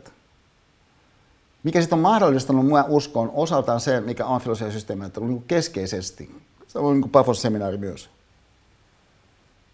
Ö, ja, ja samalla kun tämä on tapahtunut, niin sitten toinen asia on ollut se, että, että kun mä en koskaan ole ollut mitenkään hirveän niin sujuva sanainen, mun täytyy jonkun asteisesti ikään kuin jotenkin pinnistellä, että mä saan sen jonkun sanan ulos. No nythän tietysti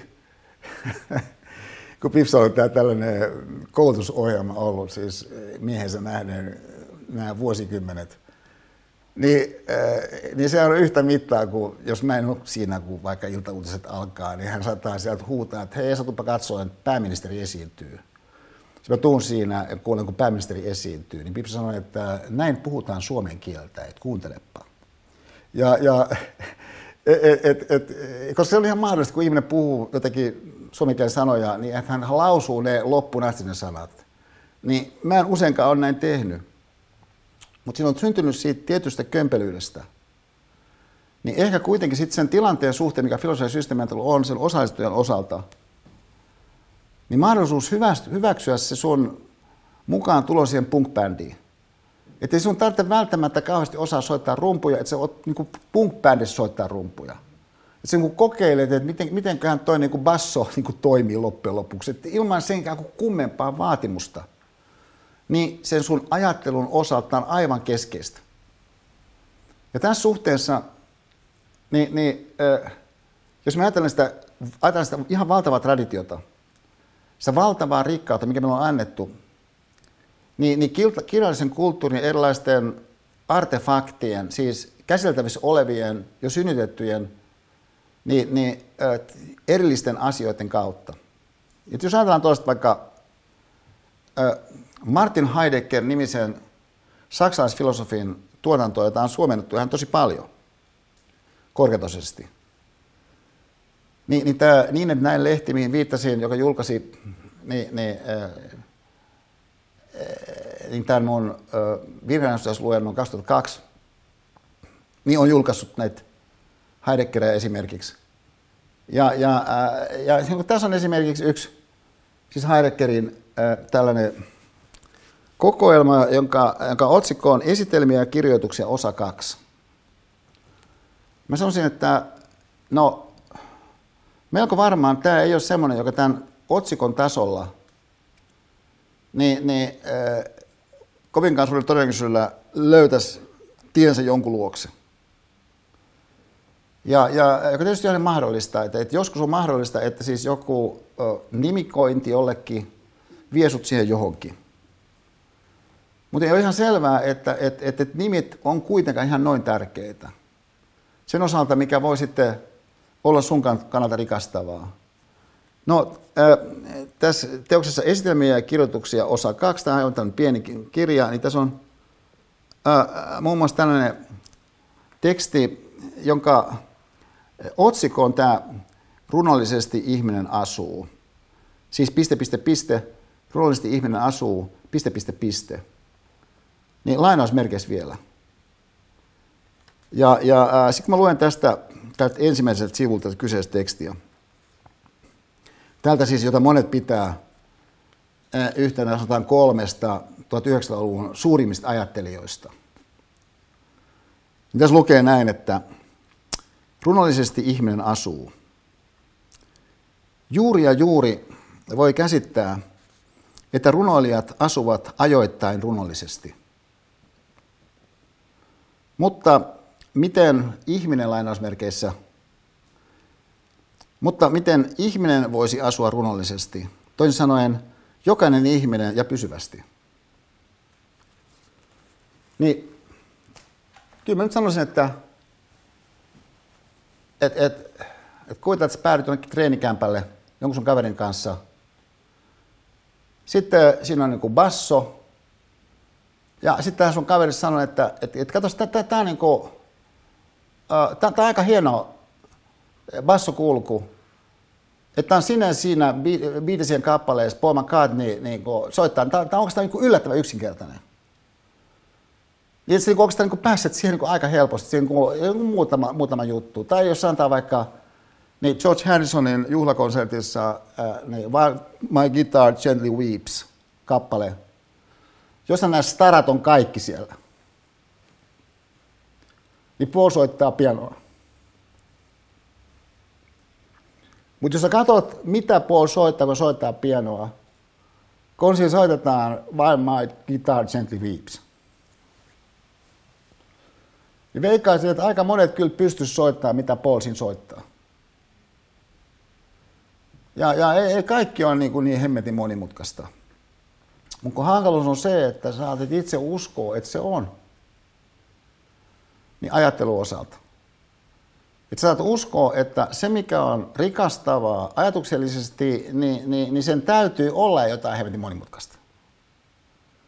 Ja tiedossahan on, että monet jutut niin on de facto tosi monimutkaisia, koska ne pyrkii jotkut ajattelun kokonaisuudet hahmottaa semmoisia todellisuuden osia, jotka on ihan poskettoman monimutkaisia. Mutta ei se poista sitä, etteikö joltakin osin itse elämän eläminen ihmisolentona olisi loppujen lopuksi melko niin kuin suoraviivastakin. Että ei, ei, ei kaiken tarvitse olla niin kuin jollakin semmoisella tasolla, mikä ohjaa sitä, mitä sun elämässä tapahtuu mahdollisesti paremmin seuraavan vuoden aikana, niin hemmetin monimutkaista älyllisesti. Että se hankaluus päinvastoin saattaa olla, että sä niin kerta kaikkiaan vaan jotenkin pelkäät ottaa sitä, äh, sitä bassoa käteen, vaikka se kuinka sun kaveri sanoo, kyllä tämä, tämä, on ihan, tämä on ihan helppo. Tai istut, että sä et suostu istuun siihen niin pianotuoliin. Niin mä sanoisin, että toi Heideggerin pätkä, mikä mä just luin, on tällainen. Mutta kun sulla on helppo uskoa, että tässä varmaan tarkoitetaan runollisuudella jotakin niin aivan erityistä runollisuutta. Että se varmaankaan puhuta niin kuin ihmisestä siinä mielessä, kun mä nyt itse ymmärrän sana ihminen. Että tässä nyt mua voida tarkoittaa. Siis ei siitä, sitäkin huolimatta, että hän siis nimenomaan sanoo, runollisesti ihminen asuu. Juuri ja juuri voi käsittää, mitä runoilijat, voi, voi käsittää, että runoilijat asuvat ajoittain runollisesti. Mutta miten ihminen lainausmerkeissä voisi asua runollisesti, toisin sanoen jokainen ihminen ja pysyvästi. Et vaikka hän siis nimenomaan sanoo näin, siis jokainen, siis sä mukaan lukien. Ja silti voit uskoa, että ei, ei, toi, toi ei voi koskea meikäläistä. Että, että jotta se voisi koskea meikäläistä, mun pitää ensin niin kuin tuntea vaikka niin kuin saksan kieltä tarpeeksi, ymmärtääkseni, että, että mitä, mitä niin Heidegger mahdollisesti alkukielellä lukien tarkoittaa. Niin siis ei ole mun lähestymistapa ollut.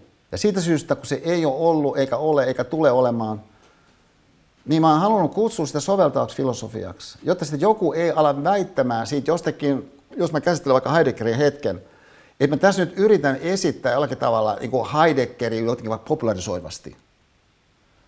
Että mä yritän tässä niin kuin käyttää Heideggeria niin, niin tiettyyn sellaiseen tartukseen, jossa pointtina on se, että ihmiset pystyisivät elämään omaa elämäänsä paremmin sen seurauksen, että he ajattelee hetken aikaa, mitä voisi tarkoittaa, niin runollisuus osana mun elämää. Ja varsinkin sit siinä ympäristössä, mikä nyt sitten runouden ympäristö on, että sehän toimii siis kielen kautta, runollisuus. Niin selvästikin niin ainakin jotkut vaihtoehdot ymmärtää kieltä, siis ajatella kieltä, niin tässä nyt ainakin sitten työntyy vähän kauemmaksi. Esimerkiksi sellaiset tavat käyttää kieltä, jotka väittää, että, että mikään ei saa olla kuvainnollista. Että on vaikea kuvitella mitään runollista kieltä, joka nyt ei salli sitä, että joku on jollakin tavalla kuvainnollista. Että et se on ihan tarpeeksi konkreettista niinkin, että usein sanotaan näin, että et, et tosiaan niin sanota sitä asiaa niin konkreettisesti, mitä antaa takaisin jossakin runossa. Nyt vaikka nyt tässä tapauksessa, tässä Höllenlingin runossa, mitä Heidegger tässä siis yhden rivin äh, mittaisesti osittain ja, äh, niin lainaa. Tai siis tietty saksalaisrunoilija, jonka yhtä runoa, niin tässä sitten analysoidaan koko sen esseen ajan. Ja jonka sitten yhtä riviä osittain siinä aluksi tarkastellaan joka sanoo, runollisesti ihminen asuu. Niin mä sanoisin vielä toisesta suunnasta, että et, et kun ö, yksi, yksi tämmöinen hyvin silmäänpistävä piirre, niin, niin ö, kirjoitetussa filosofiassa on se, että et, et siellä on kaikenlaisia sellaisia lauseita, jotka näyttää, kun nopeasti katsoo, ihan niin kuin tosi oudoilta. Mitä se tarkoittaa, että näyttää oudoilta? No se tarkoittaa sitä, että, että jos se lause lukisi vaikka Hesarissa, niin sitä pidettäisiin niin tosi outona. Et, tai että et, et jos sä äh, jossakin äh, tota, äh, ilanistujaisissa niin sanot sen lauseen, jos täytyy jollakin tavalla niin pehmittää, että sä sanot sen lauseen, kun se on niin outo lause, niin, niin että se voi olla esimerkiksi vaikka paradoksaalinen se lause. Että se voi olla siis nopealla lukutavalla vaikka niin kuin sisäisesti ristiriitainen se lause. Että jotta sä voit edes jollakin tavalla kokea, että siinä on joku ehkä pää tai häntä, niin sun pitää mennä siihen ikään kuin hyvän tahtoisesti sisään. Hyväksyä se, että tässä ajetaan takaa jotain. Että tämä ei välttämättä suoraan nimetä, mitä siinä ajetaan takaa, koska se voi olla sellainen ilmiö, mitä ei voi suoraan nimetä. Että sitä ei voi muuta kuin ikään kuin vähän niin kuin osoittaa, että se on tuolla päin. Joku lause esimerkiksi. Ihminen on, mitä ei ole, ja ei ole, mitä on.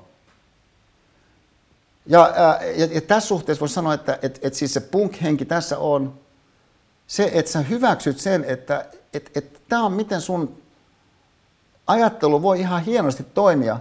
Se, että sä vaan niinku alat tehdä sitä. Mutta tyypillisessä tapauksessa niin sä et tee sitä. Ja sä et tee sitä siitä syystä mun mielestä, että et, et, et sä niin jollakin tavalla ajattelet sen, että ikään kuin tuollaista runsautta ikään kuin ei kuulu olla jotenkin olemassa. Siis se on niin tavallaan tämmöinen, mun mielestä niin hapankorpun logiikka oikeastaan meidän ajattelussa, joka on tämä hapankorpun logiikka siis se, että et, et, et jos sulla on hapankorppu ja tarjot jollekin pala hapankorppua, niin sulla on nyt yksi pala vähemmän hapankorppua. Ja, ja tämähän on sellaista ajattelua, joka niin monessa kohdassa on ihan tosi tarpeen. Siis sen hahmottaminen, että, että jos sulla on jotain ja sä annat siitä jotakin pois, niin se on nyt sit pois sulta, eli se on vähemmän kuin mitä se oli lähtötilanteessa. Mistä seuraa? Että sun ei kannata sitten noin vaan välttämättä antaa sitä jotain pois. Jos kysytään, no toi varmaan pätee moniin juttuihin, esimerkiksi just hapankorppuun. Mutta päteekö toi siis ihan kaiken kaikkiaan ihmistodellisuudessa, joka puolella? Että jos olemme kiinnostuneita ihmisestä kasvusta omalla kohdalla, niin äh, silloin ne mahdolliset antavuudet, mitä tarkastelemme, niin voihan olla, että ihan kaikki siellä ei noudata hapankorpun logiikkaa. Siis onko äiti liikenteessä hapankorpun logiikalla? Kun hän ottaa vauvan syliinsä. Ja, ja et nyt jos mä annan vauvan syliin, niin meillä on yksi vähemmän niin vauvan äh, sylin ottamisia varastossa. Vastaus kuuluu ei. Et, et, et, et ihan selvästi tässä äidin ja vauvan tilanteessa, niin siinä on niin kuin joku toisenlainen logiikka niin kuin meneillään. Jos kysytään, no mikä se logiikka, mikä se on meneillään, nyt tässä käsitteellisesti asia lähestyen, niin, niin voisi sanoa, että on kysymyksessä. Niin tässä kohdassa mä tekisin pienen tällaisen hetkellisen sivuhypyn. Ja mennä tilanteeseen, missä mä sain tuolta Valtosen Ollilta, jolla oli silloin semmoinen TV-ohjelma, niin, niin, äh, niin raamatun uuden suomennoksen silloin. Minkä nähden, niin mä olin vähän skeptinen, koska mä olin innostunut raamatun vanhasta suomennoksesta. Ja, ja äh, no, mä kuitenkin sain sen. Ja, ja sitten, sit tota, sitä muistan, kun mulla oli Joensuus keikka. Niin, niin, niin tota, äh, Pafos-seminaarit, joka alkoi semmoisen Sirpa Salon, joka oli tällainen koulutuksen järjestävä tosi innovatiivinen lady aloitteesta. Mä muistan, oliko se joku Sirpan juttu silloin siellä. Niin, niin joka tapauksessa mä olin matkalla Joensuun ja sitten matkalla niin mä tempasin Johanneksen evankeliumin läpi sit uudesta suomennoksesta. Ja mä olin, onko tämä kiinnostunut paikoin? Että et tavallaan niin kuin, että ne tutut tarinat jotenkin lähti eloon joltain osin. Ja yksi, mikä lähti eloon tässä uudessa suomennoksessa, oli siis se, se tarina, missä Nasaretin mies on siis vuorella. Siis ei Vuorisaarna, Teo Matteus, vaan nyt tämä on Johanneksen evankeliumi, niin tulee paljon porukkaa. Se menee sen mielessäni, että, että on semmoisessa vaiheessa Nasaretin miehen ää, elämää, jossa hän on jo niin aika pitkään päässyt keittelen teemojaan. Ja, ja, ja tota, että et kun tulee porukkaa tosi paljon, niin, niin hän ei hermostu tilanteesta. Ja sitten se paikka, missä hän puhuu, niin on sellainen, että et, et, et se ei vuoda se tilanne. Sehän on se, mitä puhujat pelkää, että se vuotaa se tilanne joltakin osin, reunustoit sieltä jostain, ja sitten se lähtee lisääntymään se vuoto.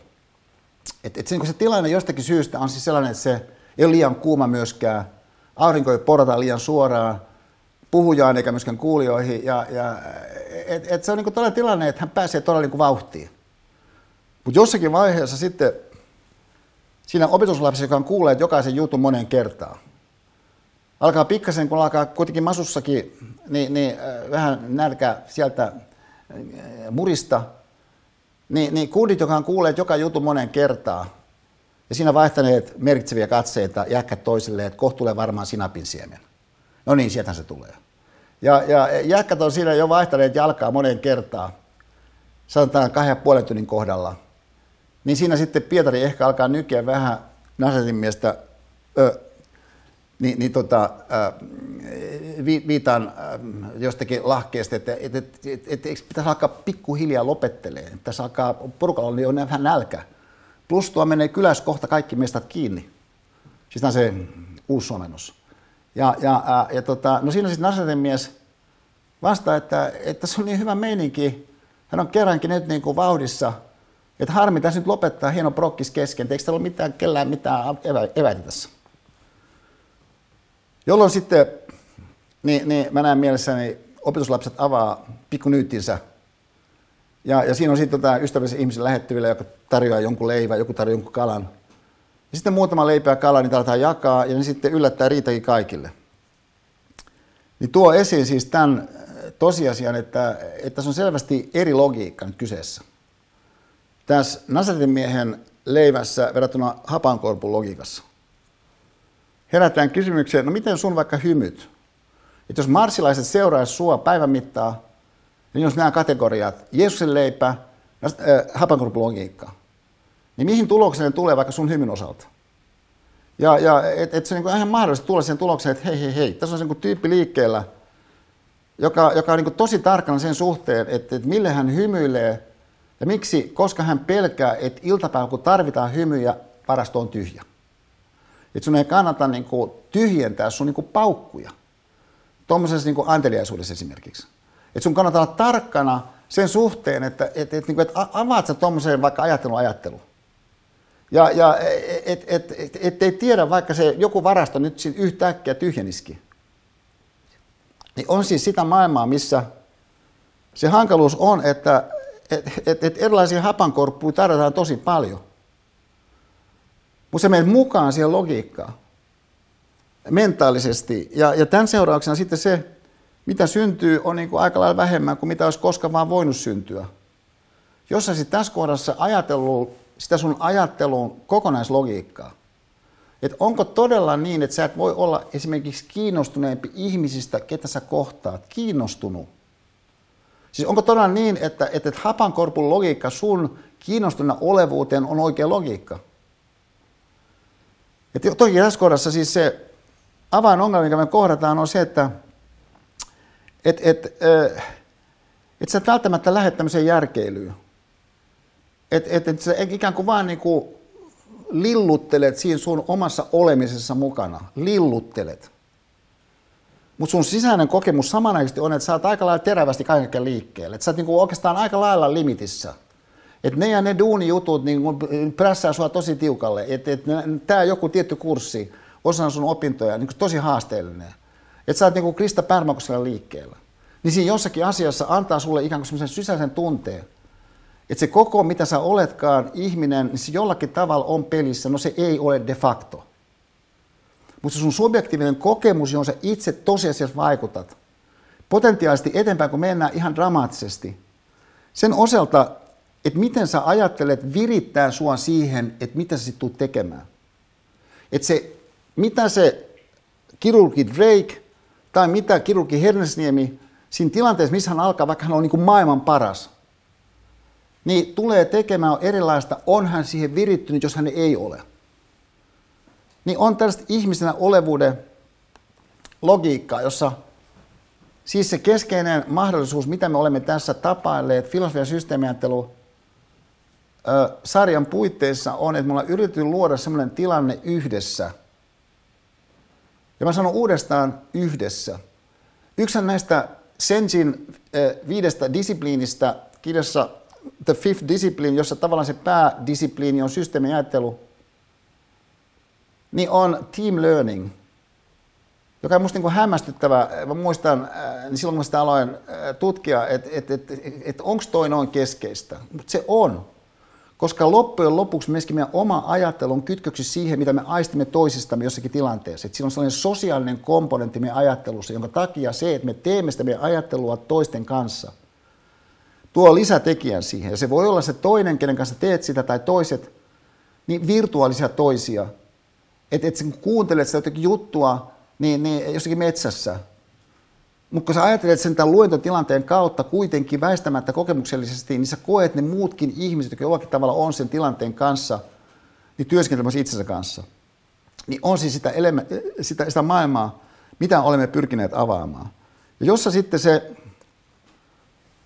ja tämä on kyllä semmoinen te- teema, joka, joka kohdattuna, siis jollain tasolla älyllisesti, niin jossain mielessä on ilmeinen. Ö, mutta meidän ajattelu lipsuu siitä ohi uudelleen ja uudelleen. Siis tavallaan niin kuin siitä, ö, siitä ilmiöstä, vaikka nyt mun osalta, tämän, mitä mä olen tässä tekemässä osalta, filosofia- ja systeemiajattelun osalta, että mulla on niin tosi vaikea emotionaalisesti uskoa, että tämä todella nyt päättyisi. Ja, ja ihan samalla tavalla, kun me oltiin Pafoksella seminaarissa 53, niin silloin ei ollut varmaa, että, että jatkoisiko seminaari. Jostakin syystä mulla oli sellainen niin epävarma tunne siitä. Silloin ei ollut vielä tiedossa, että Finski ei tulisi lentämään sit seuraavana vuonna enää Kyprokselle ylipäätänsä, niin kuin sitten myöhemmin osoittautui. Mulla oli sellainen jotenkin niin tunne, että this could be the last time.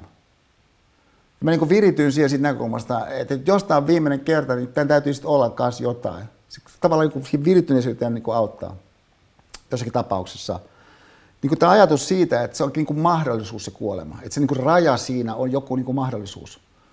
Mutta se on niin erittäin vaikea tässä suhteessa niin, niin, niin tehdä se avautuvuus suhteessa semmoiseen, mikä sitten sulkee. Ja tässä suhteessa siis se, ikään kuin se paradoksi siitä, että se aurinko nousee just siitä syystä, että se niin kuin laskee. Maailma on, on sellainen, mikä tässä mun omassa henkilöhistoriassa niin erityisen dramaattisesti tuli esiin, kun tässä vaiheessa meidän rakas ää, perheystävä, mun opettajani yliopistolta akateemikko Ketonen, hän oli tässä vaiheessa, ää, oliko hän 79-vuotias, niin hän oli tullut, tullut siihen meidän perheeseen todella perheystäväksi. Hän usein oli meillä, hän opetti meitä keittämään ää, ruokaa ja, ja, ja tota, sitten hän otti meidän semmoisessa riippukeinussa Pipsan yksi kaveri asui Riossa ja me oltiin siellä häämatkallakin niin Ullan luona, niin, niin, niin, tota, niin meillä oli sellainen, sellainen brasilialainen tota, riippumaton, niin akateemikko otti siinä päivän okoset, ja, ja, kun hän oli meillä. Ja, ja sitten meillä oli myöskin semmoisia Pipsan huikea innovaatio, jouluaattoja ennen jouluaattoa. Joka oli, että, että esimerkiksi 22. päivä olikin jouluaatto. Jolloin sitten äh, meidän poikien kummeja saattoi tulla sinne ja akateemikko oli aina siellä. Me oli tällainen laajennetun perheen jouluaatto. Ja, ja äh, että et hän oli tosi tosi läheinen äh, koko meidän perheelle. Hän tykkäsi tosi paljon Pipsasta ja arvosti Pipsaa. Niin sitten soitti meille. Tämä oli semmoisessa tilanteessa, missä hänen puolisonsa oli kuollut, mikä hänen puolisonsa kuolema vähän niin kuin yllätti siinä mielessä meidät, että onko tämä mitenkään tullut sellainen tuntematta rouva Ketosta. Me oltiin pari kertaa tavattu hänet. Ja, ja äh, että et Ketonen oli aina yksin. Ja, ja ää, meillä ei ollut tiedossa se, että, että itse asiassa siinä asunnossa, missä mekin monta kertaa käytiin, niin, niin oli semmoinen väliseinä. Tämä rouva Ketonen asui siellä toisen puolesta väliseinää. Ja, ja no sitten tämä kuoli, kuoli tämä rouva Ketonen. Ja akateemikolle nousi kuume. Jota sitten tutkittiin sitä kuumetta, ja että mikä siinä olisi sitten syynä, eikä mitään oikein elimellistä löytynyt. Mutta hän itse tuli siihen tulokseen, että hän prosessoi tätä epäonnistunutta avioliittoa. Ja, ja äh, sitten hänellä oli hyviä terapeuttikavereita, Martti Siirala esimerkiksi, Ja, ja, ja, ja, ja myöskin sitten mulla itselläni kunnia niin, niin osallistua keskusteluihin, niin, niin, missä hän niin kuin tavallaan terapeoi itse itseään. Hän myöskin kirjoitti siitä yliopistolehteen ensin ja sitten muutakin, joka, joka oli niin kuin aikamoinen ulostulo tältä älyn ja kulttuurin jättiläiseltä. No hän siis soittaa meille ja sanoi, että, että, että, että voisitteko te Esa niin, niin Pipsan kanssa lähteä hänen kanssaan Janakkala vanhaan kirkkoon. Että hän haluaisi semmoisen yhden paperin siellä lukea ja semmoisen pienen, pienen seremonian suorittaa. Että hän on jo sopinut Janakkalan kirkkojen kanssa, että tämä olisi mahdollista. No, totta kai, mutta mut miksi, miksi ne mentäisi? No kun se oli meidän vihikirkko. No sitten me sovitaan, me mennään sinne, mulla oli semmoinen vihreä kuplavolkkari, niin sinne sitten ajetaan ja, ja tota, ää, siellä on Janakkaan kirkkoherra. Sitten akateemikko lukee semmoisen lyhyen ää, paperin. Heillä on punaiset upeat ruusut, hän on tämmöisiä alttarille – jonka paperin hän antoi meille sitten sen tilaisuuden jälkeen. Ja, ja äh, meillä oli siinä, mun mielestä se oli jo seuraavana päivänä, jotain meidän ystäviä oli meillä. Et, et, muistan, että Vataset oli meillä, Arja Rita oli meillä ja sitten Jorma Uotinen, jotain meidän kaverit oli meillä. Ja mä luin sen akateemikon paperin. Kaikki oli valtavan vaikuttuneita. Mä kerroin sitten akateemikolle, meillä oli jotain, meidän kaverit meillä ja mä luin sen sun Janakkalan paperin. Se teki ihan valtavan vaikutuksen kuule kaikkiin. Niin akateemikko, joka oli tämmöinen no-nonsense henkilö. Ikään kuin semmoinen, hän oli Teuvalt kotosi Peräläin kylästä. Hän oli semmoista, semmoista niin kuin pohjalaisen talonpojan niin kuin, semmoista niin kuin suoraa juurevuutta. Niin, niin hän sanoi, että no, jos on semmoinen tilanne, että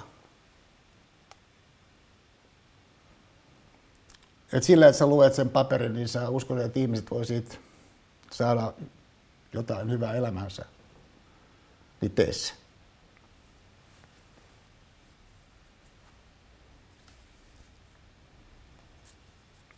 Niin nyt mä tekisin sen. Et jos ajattelee tämän tilanteen, niin semmoinen vanha upea kivikirkko. Jos me ollaan Pipsan kanssa, siinä on tämä Jykevä, hän oli aika pieni kokoinen tuo akateemikko, mutta aina niin aivan timantissa fyysisessä kunnossa. Ää, niin mun, mun mielestä yksi suomalaisen niin kulttuurin jättiläisiä. Niin hän lukee seuraavasti. Janakkala 14.6.96. Pyhän Laurin kirkon, kirkon alttari.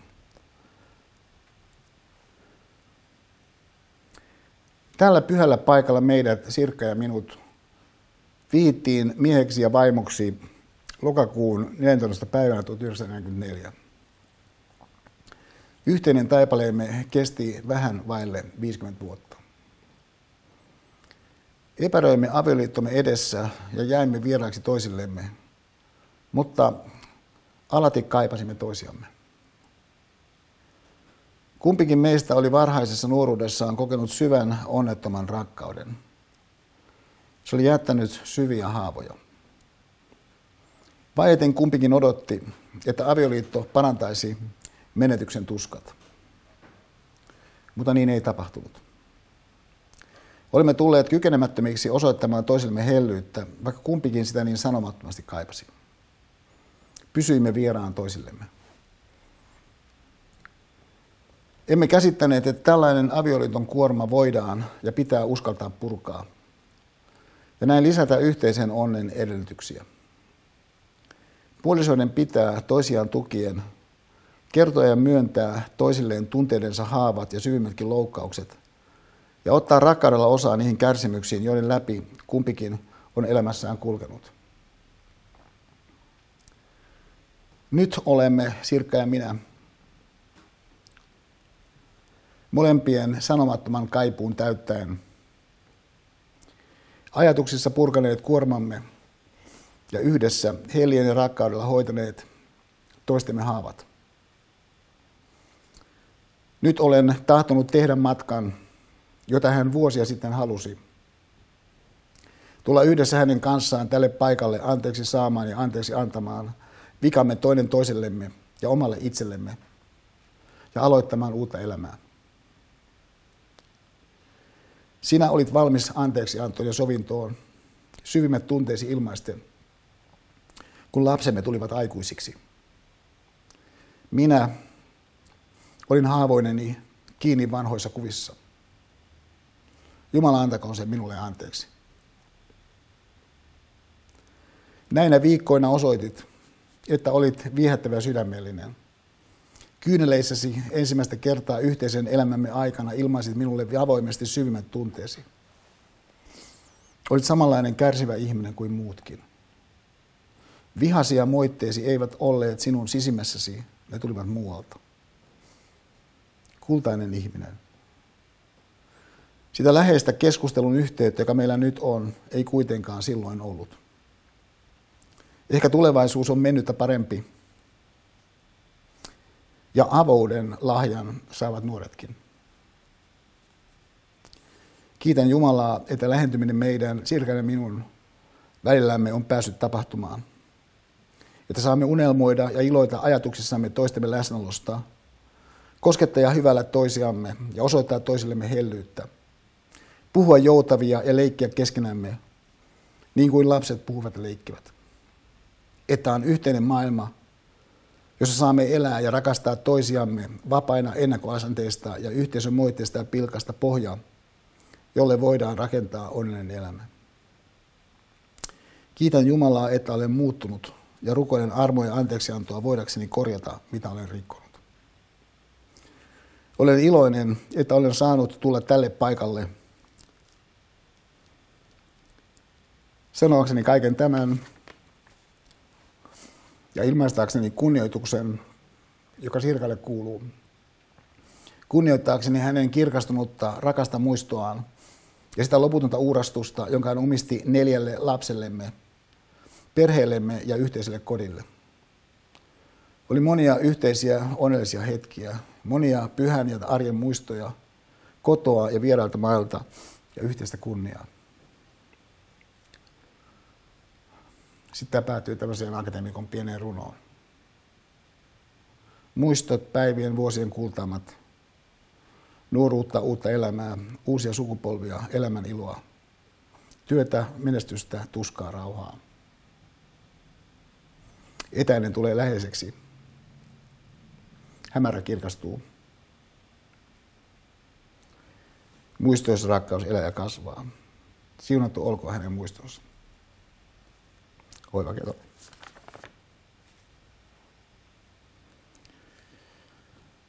Että sä ajattelet, mulla siinä Pipsan kanssa.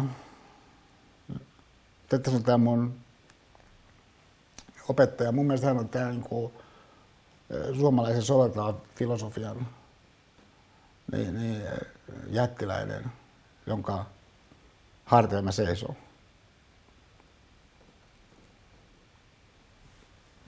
Ja tämä on niin valtava, että hän on tällaisen kamppailun itsensä kanssa onnistunut käynnistämään, käymään.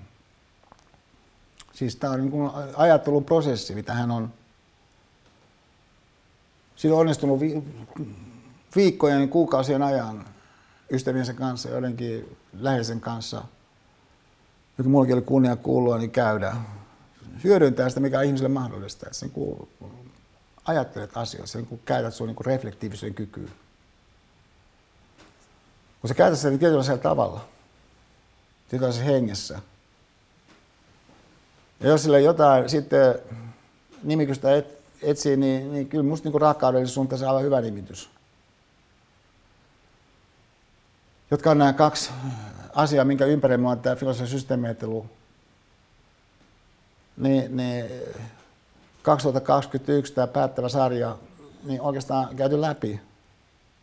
Että tavallaan se teema, jos mä se vielä yhdellä tavalla näin, on, että että kun yksi tämän meidän laajennetun perheen rakkaus lähipiirin henkilö, on semmoinen Princess Pipsa, niminen lady, joka oli Rokettes nimisessä äh, muodostamon luistelujoukkueessa niin monin kertaa niin maailmanmestariksi tuli. Ja kun mä kiinnostaa nämä erilaiset tekemiset, niin mä kerran kysyin Princess Pipsalta, että just ennen kuin sä meet siihen kilpailusuoritukseen, niin mitä sä ajattelet? Niin Princess Pips sanoi, että just ennen kuin me mennään sinne jälleen, me odotetaan siinä vuoroa kilpailumeikeissä, kilpailuasusteissa. Se kaikki se valtava valmentautuminen siinä takana. Niin mä ajattelen, että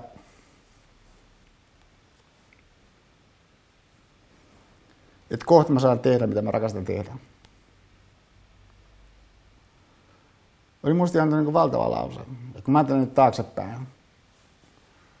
Siis kaikki niitä kertoja, tämä on 21. kerta, kun tämä filosofian systeemiajattelusarja toteutuu. Ja kyllä mä oon ajatellut ne jokainen niistä luennoista, mä ajatellut erikseen, että, että, että, että, että tästä tulisi taideteos, että tässä jollakin tavalla jotain niin kuin... No mä ajattelin näin kunnollista. Mutta se on jotain sellaista, mitä mä oon rakastanut tehdä.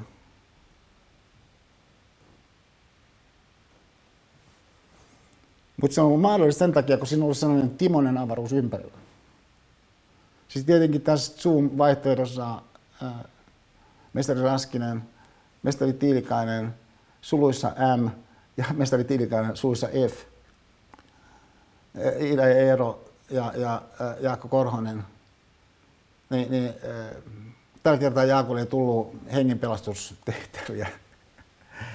Ja, ja ää, Pipsa, meidän pojat, tuotantotalouden laitos, sitten Raimo, aikaisemmassa vaiheessa, siis kun mä katson taaksepäin, niin oikeastaan mä ollut aivan huikeissa työyhteisöissä, niin aina. Ja, ja siis kaikki ne ihmiset, jotka on niin sen, että mä saan rakastaa sitä, mitä mä rakastan näiltä osin mun työn osalta, niin nyt päättyy niin tämän ympäristön osalta. Ja mä kiitän siitä kiinnostuksesta, mitä, mitä, mitä osallistujat, jotka ovat seuranneet tätä, niin on osoittaneet koko ajan siis erilaisissa muodoissa, koska se on ollut osa sitä virittymistä. Että, että se on osaltaan tuonut esiin sen, että se pyrkimys, mille ei ole selvää nimikettä, siis tällaista yliopisto-opetusta, jos me kutsutaan yliopisto-opetukseksi, kun tämä kuitenkin teknisesti katsoen on yliopisto-opetusta, on, niin tällä ei ole niin selvää nimikettä. Siis tämä ei ole elämänfilosofista luennointia esimerkiksi. Vaikka tässä voi olla sellaisia ulottuvuuksia, jotka noin ehkä on jäsenettävissä. Mutta vaikka sille ei ole mitään selvää nimikettä, niin jotainhan tämä silti on ollut sellaista, mitä mä toivon, että se, mitä me tässä yhdessä olemme luoneet, niin, niin, niin, niin kantaisi, niin kyllä mä sen niin kuin näin sanon. Niin sun elämässä aina. Niitä juttuja, mitkä siinä sun omassa tarkemmassa harkinnassa, niin on sun niin kuin parempia juttuja. Jotka mä niin sanoisin, että no melko varmaan ne on niin kuin jollakin tavalla rakkaudellisempia juttuja. Mutta niitä juttuja, mitä sä et noin vaan sieltä löydä, kaiken hälinän ja kaiken näköisen touhun keskeltä, jos et sä sitä asiaa asianmukaisesti ja tarpeeksi keskittyneesti ja oikealla tavalla virittyen ja myöskin vaalien sitä tilannetta, niin reflektoi. Ja sille mä toivon, että olen antanut tilaisuuden ja jatkossakin antaa niin, niin sun osalta ja niiltä osin, kun sä et palaa tähän filosofian systeemiajatteluun, niin, niin, niin toivottavasti joku muu ympäristö sen saman niin, niin sisäisen työskentelyn tilan niin, niin mahdollistaa sulle, niin Timonen avaruutena, joka sitten synnyttää sen sun uh, seuraavien tason ihmisenä olevuuden, niin, niin uh, anteliaammat muodot. Niin bonkseot ystävät, siihen mä olisin asettanut pisteen ja kiittänyt vielä kerran tästä kaikesta. Mä odotan innostuksella tietysti niitä päätösesseitä kanssa, mitä mitä, mitä tämän suorittajat tulee kirjoittamaan. Mutta mä tiedän aikaisemmista vuosista, että ne on suuremmasta luettavaa. Kiitos tosi paljon.